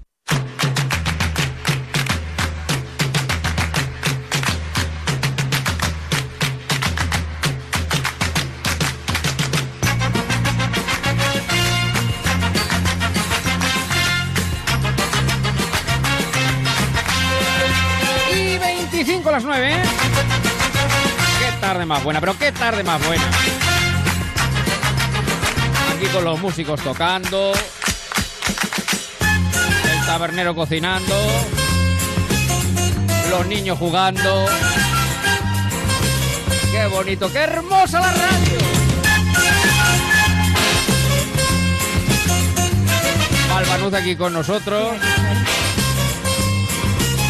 Que ha visto luz, iba por la calle y ha visto luz y ha dicho, voy a subir. ¿Dónde estoy yo Hay mejor? gente. ¿Dónde voy a estar yo mejor que aquí? Es mi Claro, planazo. claro, claro. Lo mismo que ha hecho Emilio Hidalgo. ¿Qué tal, Emilio? Muy buenas tardes. ¿Cómo estamos? Buenas tardes, don Javier. Muy buenas tardes, doña Eva. ¿Cómo estamos? ¿Qué tal. Emilio? Todo Sí. estupendo, Bueno, no. maravilloso. ¿Cómo le ha ido desde ayer que no nos vimos, que estuvimos en Membrilla? Eh, pues me ha ido bien, me ha ido bien, pero efectivamente hemos tenido poco margen, porque sabe usted que nos despedimos cerca de las 11 de la noche. Entre que uno llega a casa, actualiza la web, se da una vuelta por aquí y por allá, al final te acuestas a las 2 de la mañana y, y, bueno, pues te despiertas tempranito, que nosotros somos de dormir poco, ya lo sabe la audiencia. ¿Ha Yo probado que usted el melón? echando- ¿Ha, ha probado usted el melón de Membrilla ya o todavía no? no, no, no, todavía no lo he probado. Oye, que Mm, pero, ayer... pero no me ah, cabe eh, duda que será un melón estupendo como son todos los de Membrilla. Capital Vamos mundial a ver. del melón piel de sarro. Vamos a ver, Digo, porque... Que, que, que- claro, que he estado echando eh, cuentas y fíjense que nosotros siempre hemos dicho que hacemos una versión de programa, somos poquitos, pero bien avenidos. Sí. Si se siguen haciendo recortes por esto del COVID, al final vamos a tener que dejar algunos fuera. Pues seguramente, no dejarte, no, no dejarte nada, no dejarte nada. ¿Qué quería decir Eva? No, porque está diciendo Emilio que claro, que lógicamente los melones de membrilla son buenísimos, buenísimos. Sí, sí, sí. Pero fíjate que aquí a Toledo no ha llegado ninguno. Bueno, eh, no, ha terminado no, la noche, no, no, no. ha terminado la noche, Ah, ah, no ha terminado la noche, no ha terminado la noche. Aquí eh, hacemos el, hacemos así, Bautista, el melón piel de sapa, el melón piel de sapa. melones. Claro, pues eso... Eva, Eva, ¿dónde estuviste de vacaciones que no me acuerdo? Porque como tampoco trajiste nada típico.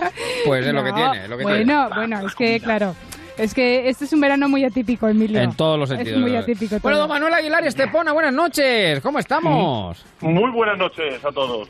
¿Qué tal? ¿Cómo le va la vida, amigo? Pues mire usted, me ha llamado la atención cómo ha ¿El cambiado qué? usted en minuto y cuarto. ¿El que ha cambiado? Porque usted a Emilio le ha dicho buenas tardes y a mí un minuto después buenas noches. Es que lo O ve sea, usted tan alto, o sea- tan grande, tan guapo, con tan pelo, se me hace de noche. Es que se me hace de Esto- noche, de verlo. Esto, esto es el síndrome de Sánchez, que es capaz de decir una cosa y al minuto la contraria.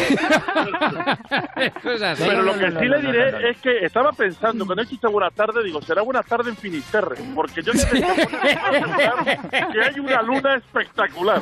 Sí, sí, sí. Es, Sí, es- sí. es verdad, además estaba justo antes de empezar haciéndole fotos a la luna. Pero, don Manuel, En este caso. Qué románticos somos en este programa. Primero, primero buenas tardes y luego buenas noches. Es evolución. Lo que no es evolución es que te resuciten 2.000 personas, ¿vale? Pero el resto es evolución. Ya, ya, ya, ya. Bueno, es que se- sepan ustedes que yo me meto aquí a las 7 de la tarde con un sol en la claraboya de Onda Cero, que es maravilloso, porque aquí en los estudios en los que estamos hay una claraboya, que es lo mejor que se hizo con muchísima diferencia, donde la luz natural eh, es suficiente. Y, y claro, pues no me entero. Y, y bueno, porque Eva me encendió la luz. Claro, yo, es que los yo, yo sin que luz, sepan- yo sin luz casi que estoy mejor. ¿eh? yo, Mira, al- o sea yo que- algún día, yo algún día yo estoy enfrente, ¿no? Sin luz- Eh, sin y luz yo no le ¿eh? veo, no le veo. Yo le siento Claro, lógicamente, lo digo, pero no le veo. Porque La está radio- con la luz apagada y yo la con la radio, luz encendida. la radio siempre es de sentir, la radio siempre es de sentir. Bueno, que vamos con el lobby que tenemos. Hay tela que cortar siendo sábado. Ponte la máscara, la máscara. Porque siguen pasando cosas y ya saben que tenemos, bueno, pues está este gusto nuestro de, de darle un poquito de vuelta con el colmillo retorcido a la actualidad. Y bueno, pues evidentemente, pues la actualidad pasa por donde pasa, Eva, no hay más remedio. Sí, la actualidad pasa por el aumento de contagios en el COVID-19, la pandemia que estamos atravesando y las cosas no van bien. No lo digo yo, lo dijo Fernando Simón, eh, coordinador de eh, alertas sanitarias. No sé qué les parecen esta- estas palabras que dijo Fernando Simón, que por cierto pidió ayuda, pidió ayuda A los a los influencers. influencers. A mí eso me parece muy bien. Claro, por esa influencia, valga la redundancia, que tienen con las personas, sobre todo más jóvenes, ¿no? Eh, esos mensajes que mandan a través de redes sociales, porque dijo, oye, es verdad que en las últimas, los últimos días están haciendo virales, por ejemplo, pues mensajes de personas más irresponsables, y frente a eso, pues que los influencers también, oye, den un paso al frente y den mensajes eh, responsables en este caso. No sé qué les parece. Bueno, yo creo- A mí, a mí me parece muy bien, me parece muy bien también que Fernando Simón eh, haya sido el penúltimo en enterarse de que la cosa va mal. No, pero me, me parece muy bien que se pida ayuda a los influencers y a todo el que pueda influir en algo. De hecho, ayer que estuvimos, como bien ha hecho eh, don Javier, en Membrilla, estaban también los compañeros de la tele de Membrilla.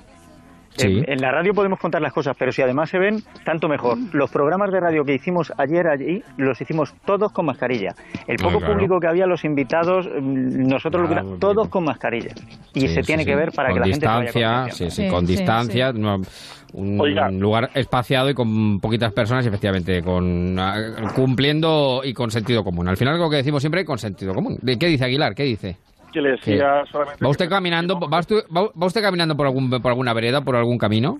No, no, estoy, Ah. estoy mirando al mar Mediterráneo ahora mismo. Oh, qué suerte. Estoy mirando Ah. una estrella. Pues si quieres, me, Sí, sí. bueno, puedo meter un pie. Mucho más no, porque si no me voy a papar y después tengo que ir a cenar. No, no, no, no, no, lo queremos seco, lo queremos seco. Lo queremos seco. ¿Qué iba a decir? Pero está diciendo que Fernando Simón eh, lo que ha hecho ha sido copiar a ella. Ya ella eh, llamó a los futbolistas, a Sergio Ramos, para que Ah, sí. Ramos eh, ayudara con esto. Lo que pasa es que yo le voy a decir una cosa, eh, Mm. sinceramente. Si aquí dependemos de Sergio Ramos y de los youtubers, yo no sé Mm. para qué queremos a Chenique. Hombre, ¿qué tiene que ver? ¿Pero qué tiene que ver una Pues, cosa con pues, otra? ¿qué, pues, pues, ¿qué tiene que ver? Pa- vamos a ver, los medios políticos tienen que tener cierta credibilidad para que no sea lo único creíble en este mundo Sergio Ramos y los influencers. Eso Ah, habla bueno, bien ya. de los influencers y Sergio Ramos, pero no habla bien de la clase política que tenga que tirar Eso sí, de, de- eso sí. de- de este colectivo. Eh, do- Don Manuel, no soy yo el que rompe muchas lanzas a favor del gobierno, pero en este caso yo creo que todos los efectivos, todas las fuerzas que se unan para mandar el mensaje, bienvenidos Bien, bien. sean. Sí, el sí, gobierno sí, llega sí. a los suyos, llega a su clan, pero los influencers también Sí, llegan a pero la suya. sí hay una soy lo incluso más. contrario. Lo que estoy diciendo es que la credibilidad del influencer está muy por encima de la de Fernando Simón.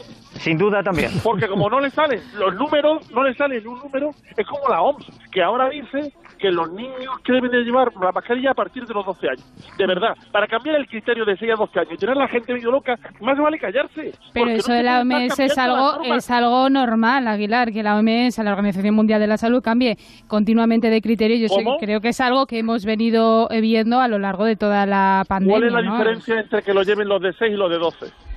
No, no, que digo que es que eh, el cambio de criterio de la OMS que totalmente que es que va cambiando, ¿no? A medida también que va evolucionando la cosa, que por otro lado es verdad que es una realidad muy cambiante, que también es normal. Sí, es verdad que cambia, ¿eh? Nos Va hemos enfrentado sí, a una no pandemia de estas características. Bien, pero, pero aparte de que sea una realidad muy cambiante, no existe un criterio ni científico ni lógico.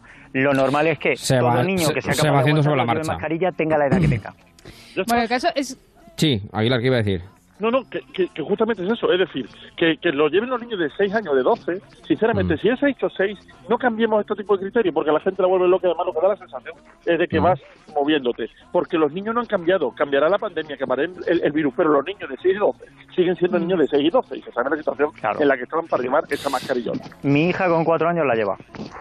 Anda, mira, Claro, pues sí, mira es que muy bien. pues eso, muy ¿no? bien. Que lo que venimos hablando, el cambio de, de criterios a lo largo de todos estos Y antes, meses. antes de empezar el programa, yo he venido de dar una vuelta con la bicicleta, he ido con la mayor, que tiene ocho años y medio, y ella ha ido Mm. como yo, los dos con mascarilla en bicicleta. Muy bien. Pues muy bien, Pues muy sí, bien. pues muy bien. Yo de todas maneras, lo que ibas a decir, Eva, sí. No, que iba a decir que, que efectivamente que yo creo que lo que decían, ¿no? De que al final no se le puede, no, el gobierno tiene que tener sus competencias y tiene que asumir sus responsabilidades, pero que está bien en este caso que los influencers, si pueden hacer algo, lo hagan, porque hay que recordar que hay muchísima gente joven, hay muchísimas personas jóvenes que tienen acceso y que están continuamente siguiendo a este tipo de personas influencers y que están totalmente despegados de la política, incluso de, de la actualidad y de lo que está pasando. Entonces me parece llegan, importante e interesante que en un momento dado esos influencers pues manden esos mensajes también para que vayamos todos en De ese mismo formas, camino. ¿no? Estoy de acuerdo, si los influencers consiguen que la tasa de contagio de España solamente sea superada por Rumanía, llegue a haber más países en esa lista y no estemos los segundos, yo lo doy por bueno. Si el problema que hay es que la credibilidad de los otros se cae. Si está muy Bueno, bien que, yo- a los futbolistas. Que yo me quedo con lo que decía, po- po- porque no vean que vado la cuestión, pero lo que decía Emilio, que me ha hecho gracia, eh, a mí me sorprende, y como yo sé que Eva lo ha puesto, eh, a mí me sorprende eh, el cambio, no el cambio de criterio, es verdad que esto es muy cambiante, pero me sorprende el Fernando Simón del lunes y el Fernando Simón del viernes. Quiero decir, donde apenas había, bueno, no... En fin, poco, quizá, a lo me- uno poco. quiz- quizá a lo mejor también su tono tan, pues eso, suave, tranquilo, pues a lo mejor no te... Pero de decir que, bueno, está más menos todo controlado, ah, ¡bum! de buenas a primeras, no estamos haciendo las cosas bien y puede haber peligros y puede haber... Las cosas mucho- no van bien. No, van, las cosas no van exactamente, bien. No que eso no es. estábamos Pero, haciendo las cosas bien. Pero, que pero- no. pero él lo ha dicho También es verdad- antes de que lo, que lo digan los de la manifestación de sin mascarilla. La- No, pero bueno, en fin, eso... Justo antes, Bueno, que- eso... La, responsabilidad de uno y de otro no es la misma, no viven en lo mismo, no trabajan en lo mismo. Quiero decir, mm, eh, se tenía que haber dado cuenta antes de que la cosa no iba bien. Bueno, ahora, ahora iremos con lo de los sin mascarillas, porque te- eh, también tenemos... eh, Sí, bueno, por decir alguno de los Sí. titulares que dejan los digitales acerca de este tema, por ejemplo, el país dice oleada de nuevos positivos en los hospitales de Madrid. Si nos vamos a ABC, dice y titula España pierde el control de la pandemia. La razón le dedica su titular eh, a Sánchez, dice al presidente del gobierno, Sánchez descarta tomar el control pese al caos regional. Eso es lo que detalla la razón. Y, por ejemplo, lo que, lo que dice la OMS, que también lo destaca eh, 20 minutos, se pone la Organización Mundial de la Salud, pone fecha fin a, de la pandemia de coronavirus. Esperemos que en dos años eh, pues eh, finalice, ¿no? Y No ojo, llegamos, no sé llegamos. si- Dos años, dos, Dos años. años, dos ha años. dicho la Organización Dos Mundial años de con ella, no llegamos.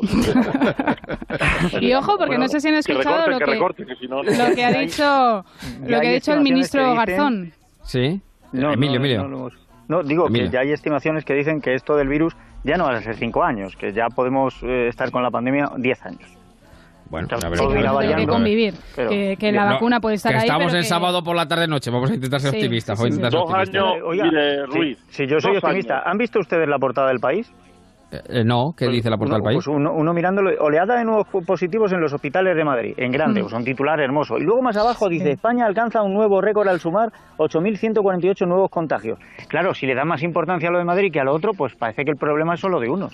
Ya, ya, ya, ya, ya. Que decía yo que no sé si han eh, podido escuchar leer lo que ha dicho el ministro Garzón. Dice, no descarta otro estado de alarma para frenar los rebrotes de Madre COVID-19. Si lo ha dicho en una entrevista a Radio eh, Nacional, dice, nunca descartamos volver a ponerlo, pero no es nuestra opción. ¿eh? Eh, en principio dice que eh, lo que prima es la coordinación con las comunidades autónomas, pero que ¿Qué? la opción está ahí. También es verdad que, acuérdense ¿Qué de la última ¿Qué- intervención de Pedro Sánchez, que también ya lo dijo, que es que también se nos olvidan las cosas rápido. Él dijo que si tenía que Uy, volver olvida, por la situación, por la eh, situación, poner de nuevo el estado de alarma, ojalá que no, porque eso significaría que la cosa evoluciona bien o mejor, o no tan mal, pero que en, en la mesa siempre ha estado. En fin, bueno, que Este hablaba, B, ¿no? eh, hablaba, hablaba de Madrid eh, y en Madrid hemos tenido lío en las últimas horas. Fumar es un placer. Genial, Me genial, lo van a decir a mí. sensual. No lo es. Fumando espero al hombre quien yo quiero. Tras los cristales. Claro, porque hay revolución un poco en Madrid con esta historia del fumar, porque un, Sí, hay un poco de lío. un juez eh, tumbó la norma. Eso es, sí. Eso es, eh, y Madrid lo que va a hacer, la Comunidad de Madrid va a recurrir la anulación de la orden que prohíbe fumar y cerrar el ocio nocturno. Lo lleva en portada también El Mundo, eh, desde el auto, ¿no? Eh, dictado, como decía Aguilar, por el eh, Contencioso Administrativo número 2 de Madrid y hecho público este viernes. Ayer dicen que desde una comunidad autónoma no se pueden limitar derechos fundamentales con carácter es general que sin una previa declaración de alarma. Y lleva razón, pero es que fumar no es un derecho fundamental. Claro. Creo yo, ¿eh? Pero también se refiere Pero- a- pero no es al fundamental. Tema del ocio nocturno. Pero ¿quién tiene la culpa de esto, Ruiz? El gobierno de España. En concreto, Carmen Calvo. ¿Por qué? En concreto. Carmen Calvo, porque Carmen Calvo en el mes de abril dijo Sí. que había que ponerse mano a la obra para en un par de meses, abril, mayo, junio, ¿vale? Sí, De abril, sí. un par de meses, para tener un- una, una normativa para poder utilizar normas de alerta sanitarias. Mi pregunta, Sí, que ha ¿qué activado, se activado, está verdad. haciendo el Congreso de los Diputados? Es que, claro, es Porque que... la el- única el- noticia ha sido la Cayetana en el Congreso. Hombre, es que tampoco es para menos. Claro, Eh, claro. No, pero, pero realmente al final lo que se pone de manifiesto es lo que decíamos, siempre volvemos a... Esto es como volver a, a- al punto de inicio. Eh, que la- el, el único mecanismo realmente para limitar derechos ¿El estado de fundamentales que, que es el estado de alarma. Pero que, ojo, que yo con el juez no estoy de acuerdo, porque yo, mira, yo soy fumador. A ver si ya de esta, en esta ya que lo prohíben ya me quito de una vez. Pero eh, fumar no es un derecho fundamental. O sea que yo creo que ahí el juez se No, columpia un poco desde mi punto de vista. Pero vamos. bueno, jurídicamente, jurídicamente sí que lo puede. Efectivamente. sí que lo puede hacer. Efectivamente, No, pero efectivamente, sí. el problema el problema no es tanto como derecho fundamental, sino que no se han seguido determinadas normas. Si se hubiera publicado por el Boletín Oficial del Estado, estaremos hablando de otra situación por seguir una norma estatal. No, no, no, no una norma autonómica que no puede restringir. Es un problema de competencia y de norma. Pero que eso lo sabía Carmen Calvo y lo dijo en el mes de abril. De todas Pero claro, como el formas, mes de abril nos lo han robado como a Sabina. Exacto, exacto. Estamos buscándolo todavía. Estamos buscándolo. De todas maneras, aunque haya una argumentación judicial para esto, ¿no? O sea, quiere decir que jurídicamente se puede hacer, porque así lo ha dictado eh, el, el juez. De todas maneras, es, es ir un poquito en contra, ¿no? Al final de lo que está pasando en España y de lo que, y de lo que todas las comunidades autónomas están adoptando. Entonces, tampoco tiene mucho sentido, ¿no? Bueno. Que de repente este juzgado mm, diga eso cuando realmente la situación es la que Pleitos es. tengas y los ganes. Pleitos Claro. tengas y los ganes. Que de- Tampoco tiene mucho sentido. Porque le preguntan. Sí, porque hay alguien que va y recurre, porque hay alguien que va y recurre. Sí, Claro, porque bueno. va- hay alguien que va y recurre. también se puede analizar, yo creo, aparte de jurídicamente, ¿no? Que, que uno se puede acoger, pues, eh, pues a un texto o a otro, se puede analizar, yo creo, el contexto también social y en este caso sanitario en el que vivimos. Eva, Eva, un juez no puede estar al parecer. Porque es No, al si parecer le no, un juez al final si interpreta la ley. Un juez si interpreta abrimos- la ley. Porque Sí, si no, pero si la no, es no habría clara- jueces, si no habría la Constitución y punto y el Código pero si Penal. la es pero lo que hace un juez es interpretar la ley. No, y si la la, ley es realidad. clara, no. Si la Sí, ley que, que que No, no, interpretarla. que dé lugar a interpreta, interpretaciones. No, por eso siempre Bueno, ha habido, a que veces vamos- tan- hay tanta polémica Oiga, con pues decisiones de la diferentes del jueces. La voy a. A mi favor. a mi favor. Sí, sí, de- de Además, que esto ha pasado en Madrid, pero que ha pasado también en otros sitios. Que Sí, esta sí, mañana sí, me decían que eh, ayer, sabe que ayer, y lo estuvimos hablando también, em, en Castilla-La Mancha pues han puesto medidas restrictivas en algunos hoy, municipios, cierto. como Ah, Alcázar de San Juan o Campo de Cristana, más cinco de ellas, creo que en Alcázar de San Juan ha habido un juez también que las ha echado abajo y ha dicho que no pueden ser. Que- esto En fin, esto, la verdad es que Bueno, visto pero desde ya pasó fuera. en Lleida, ya pasó en una Lleida cosa, también. visto, visto desde fuera, esto es un carajal. Quiero decir que Totalmente. cuando, cuando No, no, eh, dentro, de dentro también. No, pero claro, es decir, alguien nos ve, o sea, uno, eh, y claro, porque la comunidad autónoma no tiene competencia, el gobierno se quita de en medio. Es verdad que lo criticaban cuando era mando único, ahora se le pide mando único. La verdad es que es un poco eh, un totum revolutum que el virus nos Pero está dejando un locura- retrato. Ya El virus nos está dejando un retrato fino. Venga, Esto Emilio primero. trascender lo que son la- la- las fronteras. O sea, quiero decir, este carajal, esta, esta idiotez eh, supina en la Si que es que estamos el- viviendo, Sí. nos lleva hasta el punto de que los británicos no vienen de veraneo aquí a España porque resulta que, claro, hay contagios y no hay contagios, se puede fumar y no fumar, te cierran o te abren las discotecas, dependiendo el día, pero eso sí, no se plantean que saltar desde un balcón a Es una que- piscina es peligroso. ¿no? Es que yo creo, yo creo, y le dejo a Aguilar que se ha quedado con la palabra en la boca, pero Eva que habla muchas veces de la importancia de la comunicación y lleva razón. Totalmente, claro. Yo creo que en esto eh, no se comunica bien, quiero decir, la imagen, la imagen, el- yo creo que es, y eso es labor del gobierno de España hacia afuera, no comunica bien todo lo que, eh, porque por ejemplo algunos ingleses han dicho cuando han ido a Benidorm, joder, dices, estás más seguro en Benidorm que, que, que en, que en Londres, probablemente, claro, claro, claro. Pero- pero Aguilar le deja con la... una- Sí. Sí, no, no, que, que hable Aguilar y luego ya le apostillo yo. Venga. Bien.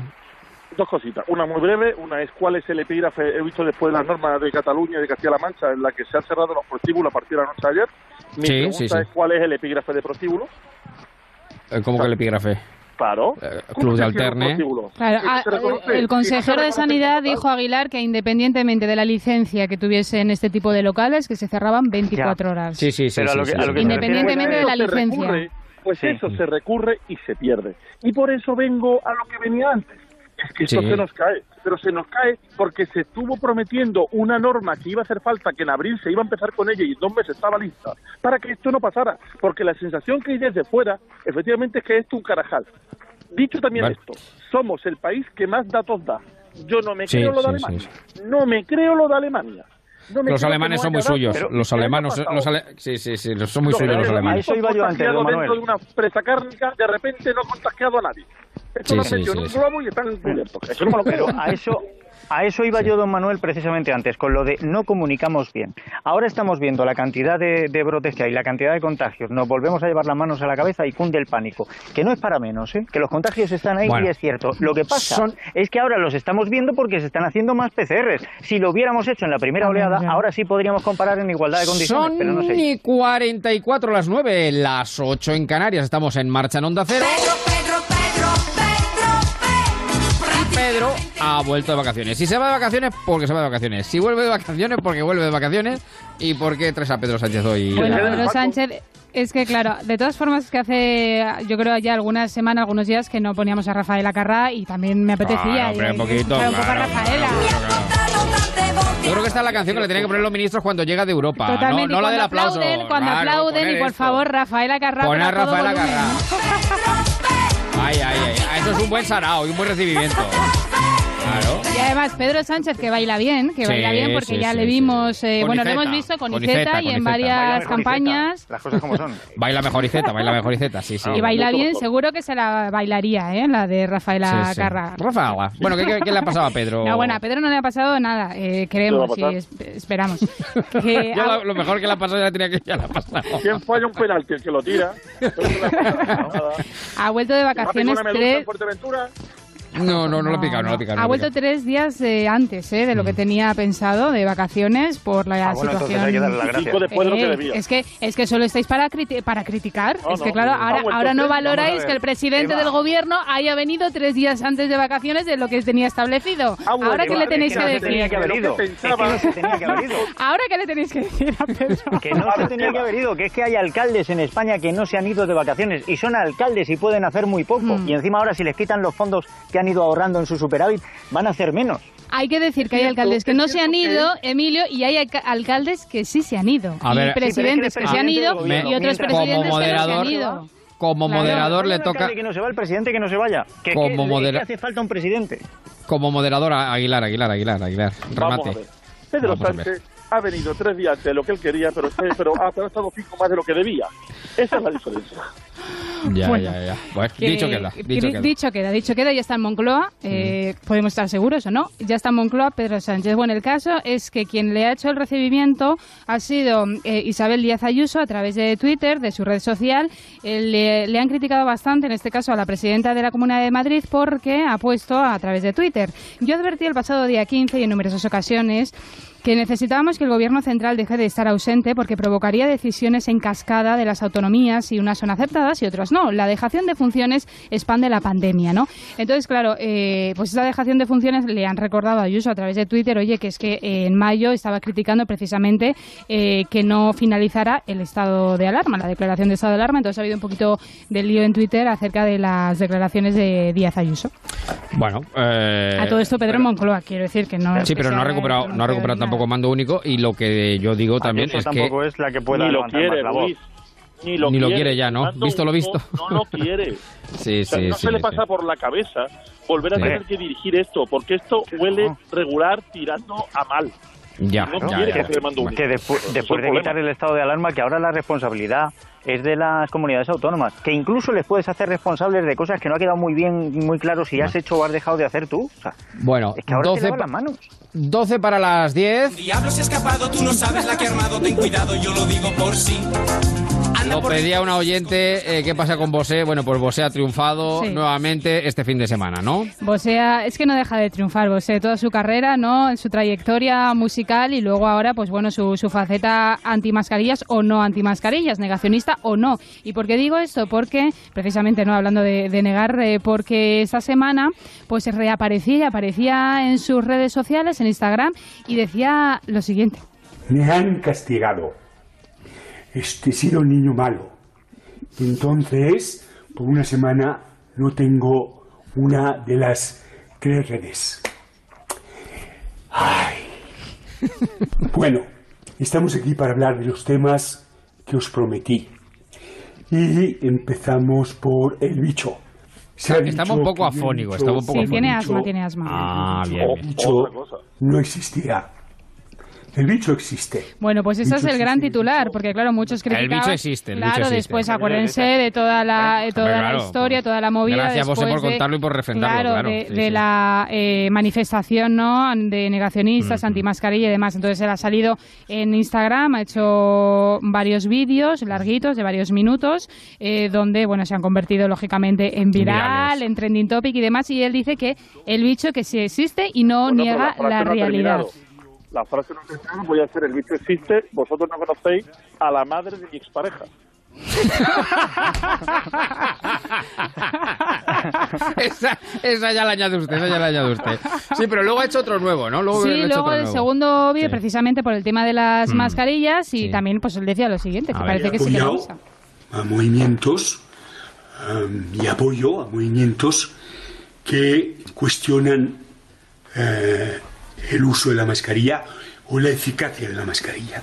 ¿Quién creo que tiene que llevar la mascarilla? Entonces, que lo lleven los enfermos, los sanitarios, eh, obviamente el, servicio de orden y, los ancianos para prevenir, para que no se nos vayan, en todo caso. De todas maneras, yo creo que esto que de Bosé se ha ido un poco de las manos. Quiero decir, Bosé al fin y al cabo es un cantante, que decir, que es un señor que, en fin, que nos gusta mucho, no nos gustará, pero bueno, No que decir, que no es un san- no es un sanitario, donde hablo, efectivamente se ha escapado, pero, pero ¿Cómo no es, el, claro, pero no es un sanitario, que decir, no es una, opi- no es una opinión. Pues lo que eh, estábamos hablando de, los referencia, influencers, lo que claro, estábamos hablando, que es que claro. al final Bueno, hay le discursos... damos voz a cualquiera. Hay discursos Hay- que, lógico, hombre, cualquiera es Miguel Bosé, Hay- vamos a ver, hay- te quiero una- decir. es que Bueno, vamos dentro, a ver. Dentro de, lo que hay- es, dentro de lo que es el influencer, podemos Sí. definir a mucha gente.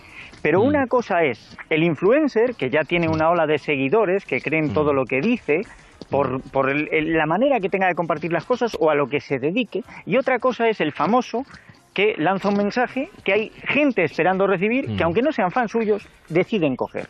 Y este es el papel de, de Miguel Bosé. Miguel Bosé Claro. salió con lo de la mascarilla, cuando había un montón de gente que prefería que alguien le dijera, oye, no hay mascarilla. Y alzo yo la voz por todos y me seguís como borregos y os la quitáis. Claro. Y Bueno. es que al final Miguel Bosé se, va a hacer viral 10.000 aunque no quiera porque es Miguel Bosé, es un cantante y si dice y maneja ese discurso es que al final se va a hacer viral. Entonces yo creo que esto es lo que tenemos que quitar un poquito. Aguilar, Aguilar, Y hay que Aguilar. tener en cuenta que Miguel Bosé también ha hablado desde la rabia de que ha perdido a su madre con todo esto. Mm, Bien, Aguilar. pero ¿cree usted que de los 10.000 o 20.000 que puede haber en España negacionistas que piensan que el bicho no existe? Y cuando digo bicho me refiero al COVID, no a la, a la, a la madre de la No a. Cristiano Ronaldo, que Eh, decía Roncero eh, entonces, que, que el gobierno existe, que la mascarilla pues no sirve para nada, de eso habrá 20.000. ¿Usted cree que cree que hay mucha gente con un conocimiento médico importante dentro de esos 20.000? Pues tienen que tirar de Miguel Bosé, porque o tiran de Miguel Bosé o tiran de una señora más impresentable todavía. Pero luego hay Mucho más de muchísima lo de también personas jóvenes, Pues personas jóvenes que a lo mejor salen de, de fiesta o están eh, en la noche o se van de vacaciones y de repente pues hay esta Bueno, oleada pues. o este mensaje y claro, lo cogen suyo. A lo mejor lógicamente no son negacionistas, pero les viene bien Pues y no se ponen la mascarilla. a las autoridades y, Claro, sanitarias. y no tienen en cuenta las medidas sanitarias y luego sanitarias. pasa lo que pasa. 8 para las 10. Quiero saludar ya que está por aquí a Laura Álvarez. Laura, ¿cómo te va la vida? Buenas noches. ¿Qué tal, ¿Cómo está? Javier? Buenas noches, ¿cómo estáis? Qué alegría y qué alboroto. ¿Qué? Pero, ¿habéis visto qué voz tiene Laura? Qué Sí. calma, trae la calma. No, no, Laura. pero si es Como que Bosé, la misma, la misma que Miguel Bosé. Sí, vamos. Yo, yo no tengo asma, yo no tengo asma. No, no, no, no. Bueno, Laura, que además te quedas una horita más ahora con los amigos de Quinótico, que vamos a hablar de estoy esta con nuestro, ellos. nuestro amigo Martos eh, desde Málaga, desde ese festival de Málaga. Y bueno, los oyentes en Facebook que nos han ido dejando durante Pues- estas dos horas y pico, casi tres? Pues mira, Javier, hoy el programa ha durado un poquito más, ha durado tres horas, pero Mm. para nuestros amigos del Facebook se ha hecho súper corto. Germán dice que se le ha Bueno. pasado volando, José Vidal dice que qué lujo tres horas de uno de los mejores programas de radio. Ay, ay, ay, qué y maravilla, ahora qué y os llama, dice que sois Los auténticos padres, expertos. los amigos, los, los- los parientes, que, jue- que- me encanta que entren al Facebook, me encanta que estén ahí eh, al quite. Efectivamente. Que entren ahí, que entren ahí. ¿Qué más, qué más, qué Pues más? sí, y ya que hemos hablado del, del Caminito del Rey, César Simón nos dice que justo anoche lo vio en un programa y que da mm, auténtico vértigo, o sea, da mucho miedo. Sí, sí, no, el Caminito del Rey es tremendo. Bueno, usted lo conoce, Aguilar, que está en Málaga el Caminito del Rey. ¿eh? Eso es tremendo, un ¿eh? proyecto del consejero de presidencia hoy de la Junta de Andalucía, de Elías Bendodo, que se Mm. cerró en que esto saliera para adelante. Y es algo absolutamente espectacular. O sea, Sí, sí, difícilmente se puede imaginar eh, alguien una obra como lo que eh, para Alfonso XIII eh, se hizo en un momento dado, pero aquello ya estaba, que no de forma de pasar, más que una cabra montés, y Sí, se hizo sí. para que fuera un atractivo turístico que ya le digo que estamos hablando de meses para poder Sí, conseguir una hora para poder hacer el caminito. Sí, sí, sí, sí, sí. Además, una, una experiencia, como hemos visto esta tarde. una Sí, sí, sí, sí. Bueno, ¿y alguna cosita más, Laura? Bueno, hay que decir que también hay fotos del face, en el Facebook por si queréis ver el caminito, si no lo conocéis. ah, muy bien. Ahí muy también han bien. puesto también fotos y nos han puesto también fotos y vídeos por si acaso no hemos viajado este verano de Florencia, del templo de Diana en Mérida, del qué riesgo de. San Juan en las Palmas de Gran. Canaria, maravilloso. Es Qué como qué es bien. como irse de viaje con Paloma, entrar al Facebook. Muy bien, Sí. muy bien, muy bien, muy bien. Bueno, ¿alguna cosita más? Pues, Veo por ahí. pues hay uno Dime, que me dime. ha hecho mucha gracia que dice, mañana monto el árbol de Navidad a ver si se acaba el 2020 de una vez. Pues Y- Anda, pues cualquiera, Pues sí, pues cualquiera sí. lo monta sí, sí, así. sí, sí. Bueno, hay, hay uno que acaban de colgar, dice, Don Diablo vio la luz, el bicho existe. tal cual, tal cual, tal cual, tal cual. Que por cierto, eh, Sí. causó mucho humor en redes sociales y mucho meme la aparición de Miguel Bosé porque le comparaban con Joaquín Reyes, el, el humorista. al Sí, sí, principio. sí, sí, sí, sí, y parecía como una imitación de Joaquín Reyes imitando Bueno, a Miguel Bosé un poco en la voz bueno, pero y demás. porque Joaquín Reyes, Joaquín Reyes era un humorista del absurdo. Crack. Sí, sí, del absurdo, del absurdo, del absurdo. Por cierto, me manda con, con- con un poquito de mala baba también un, un meme, eh, una pintada en una carretera asturiana. Dice, esto ya es inadmisible eh, y está puesto sobre el asfalto, jotía. y de esto es inadmisible. Bueno, cinco para las diez. Vamos con mi ídolo de esta semana. Ella es mi ídolo de esta Mi- semana. Buscando en el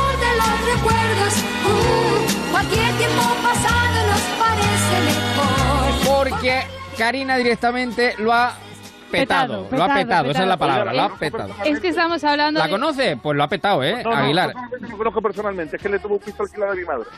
Ah, que le digo, Anda, ah, que anda. anda, que sin que Pues mira qué bien, bien. mira Pues ma- bien. le da usted un beso enorme Bueno, pues estamos parte. hablando, ¿no? Le estamos dedicando minutillos a hablar de, de- de los influencers. Ojo, la influencer de Karina, porque es que es una maravilla en redes sociales. Y ojo, porque a Miguel Bosé le ha salido una enemiga, que es ella, Karina, porque frente a ese mensaje, aunque ahora haya cambiado un poquito Miguel Bosé, ese mensaje anti-mascarillas, ha llegado ella, Karina, con su nueva canción y su nuevo hit del verano. Por favor. Poniendo las cosas en su sitio. Por favor. Quiero vivir. Ahí está. Quiero vivir. Quiero ser como el río que va y no vuelve jamás. Ojo al mensaje, ¿eh? Quisiera ser más, tal vez una flor. Quisiera saber qué siente un grano de arena. Canta con mascarilla, ya Las mascarillas, tan, tan, tan, tan, tan, las mascarillas, tan, tan, tan, tan, tan, ponte las mascarillas y guarda la distancia. Nos van a encerrar, no, no, no, no, no quiero, nos van a encerrar, que no, que no, que no, que no, que no, que no, no quiero, por favor, por favor, otra vez encerrado, no, por favor, por favor, otra vez encerrado, no. Vale, venga, muchos besos, que os quiero. Hala, ahí estaba, ahí estaba. Poneros la mascarilla, poneros la Oye, mascarilla. verdad que se ha convertido, eh, eh, Se ha convertido en esta viral, ¿eh? Esta semana un éxito, Karina. Sí, sí, Es sí. que cuando sí. te inventas una letra El- y pones tan, tan, tan, tan, tan, es porque no sabes qué poner ahí. Pero Era, era obvio. Digo que eh, este tema, Es como cuando al nombras a Resistiré y al Consumo. Quédate en tu puñetera casa, van a ser los hits de, de la pandemia. Van a pasar a la historia, van a sí, pasar a la sí, historia. Incluso en muchas entrevistas le decían esta semana a Karina, claro, le, le- le preguntaban por Miguel Bosé, ¿no? Lógicamente, y ella decía, pues claro, yo a Miguel Bosé le tengo muchísimo respeto, muchísimo aprecio, admiración, pero es que no comulgo ella, ¿no? Karina, que siempre pues es tan educada, ¿no? Y tan respetuosa. Y me ha parecido una maravilla, Karina, todo el mundo a seguirla en Instagram y en redes sociales. Pues sí, sí, sí, ¿no? Y además es que ha dejado las cosas las cosas claras. Eh, y por si alguno no le entraba, pues además que se lo ha cantado. O sea, que para Bueno, que... de canciones distintas a la misma canción, ¿eh? O sea, tiene...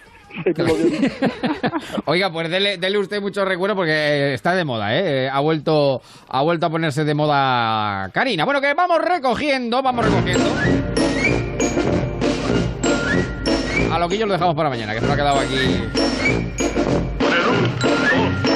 Porque llegan las 10 de la noche, Carlos León nos da la última hora de las noticias de España y el mundo, siguen los amigos de Quinótico, sigue Laura, porque tú sigues aquí, ¿no? Yo me ¿Te has traído la cena, hija mía, o hace falta que te la subamos? Sí, ¿Te sí, subes- ceno, te- ceno escuchando el Festival de Málaga, sí. Ah, bueno, te estás, pero... Las entrevistas, sí. Pero un buen plan, nada, un bocata, ¿eh? Tú un buen plato, es decir, tú luego pasa, pasa, pasa a ti, que tú pasa a ti que luego. Que... No, y un tupper, un tupper. Un tupper, eso Sí, es, sí. eso es, un tuppercito, sí, señor. Bueno, que nos vamos retirando prudentemente. Mañana, mañana, mañana tenemos una horita, porque mañana tenemos, mañana la final de la Champions, a las 8 arranca Radio Estadio, de 7 a 8 estaremos en marcha, pero antes, Matías, ¿qué tal? Buenas noches, ¿cómo estamos? Buenas noches, Javier. Buenas noches a todos. ¿Qué tal? ¿Qué tal? ¿Cómo estamos, Matías? Qué alegría sentirte. No descansas ni en verano, ni en invierno, ni en otoño, ni en primavera, ni en sábado, La ni en domingo. Eso- no para y nosotros tampoco. Tiene que ser así, ya lo sabes. Es verdad, es verdad, es verdad. Bueno, danos un titular con el que irnos, bueno, pues eh, razonablemente bien, con buen sabor de boca de En Marcha, de la edición del 20, eh, no 20, no 22, del 8 del 20 de En Marcha. Venga, un buen titular. Pues lo habéis comentado en el programa. Hay movida en Madrid. La prohibición de fumar es anulada por un tribunal. Al final queda en humo.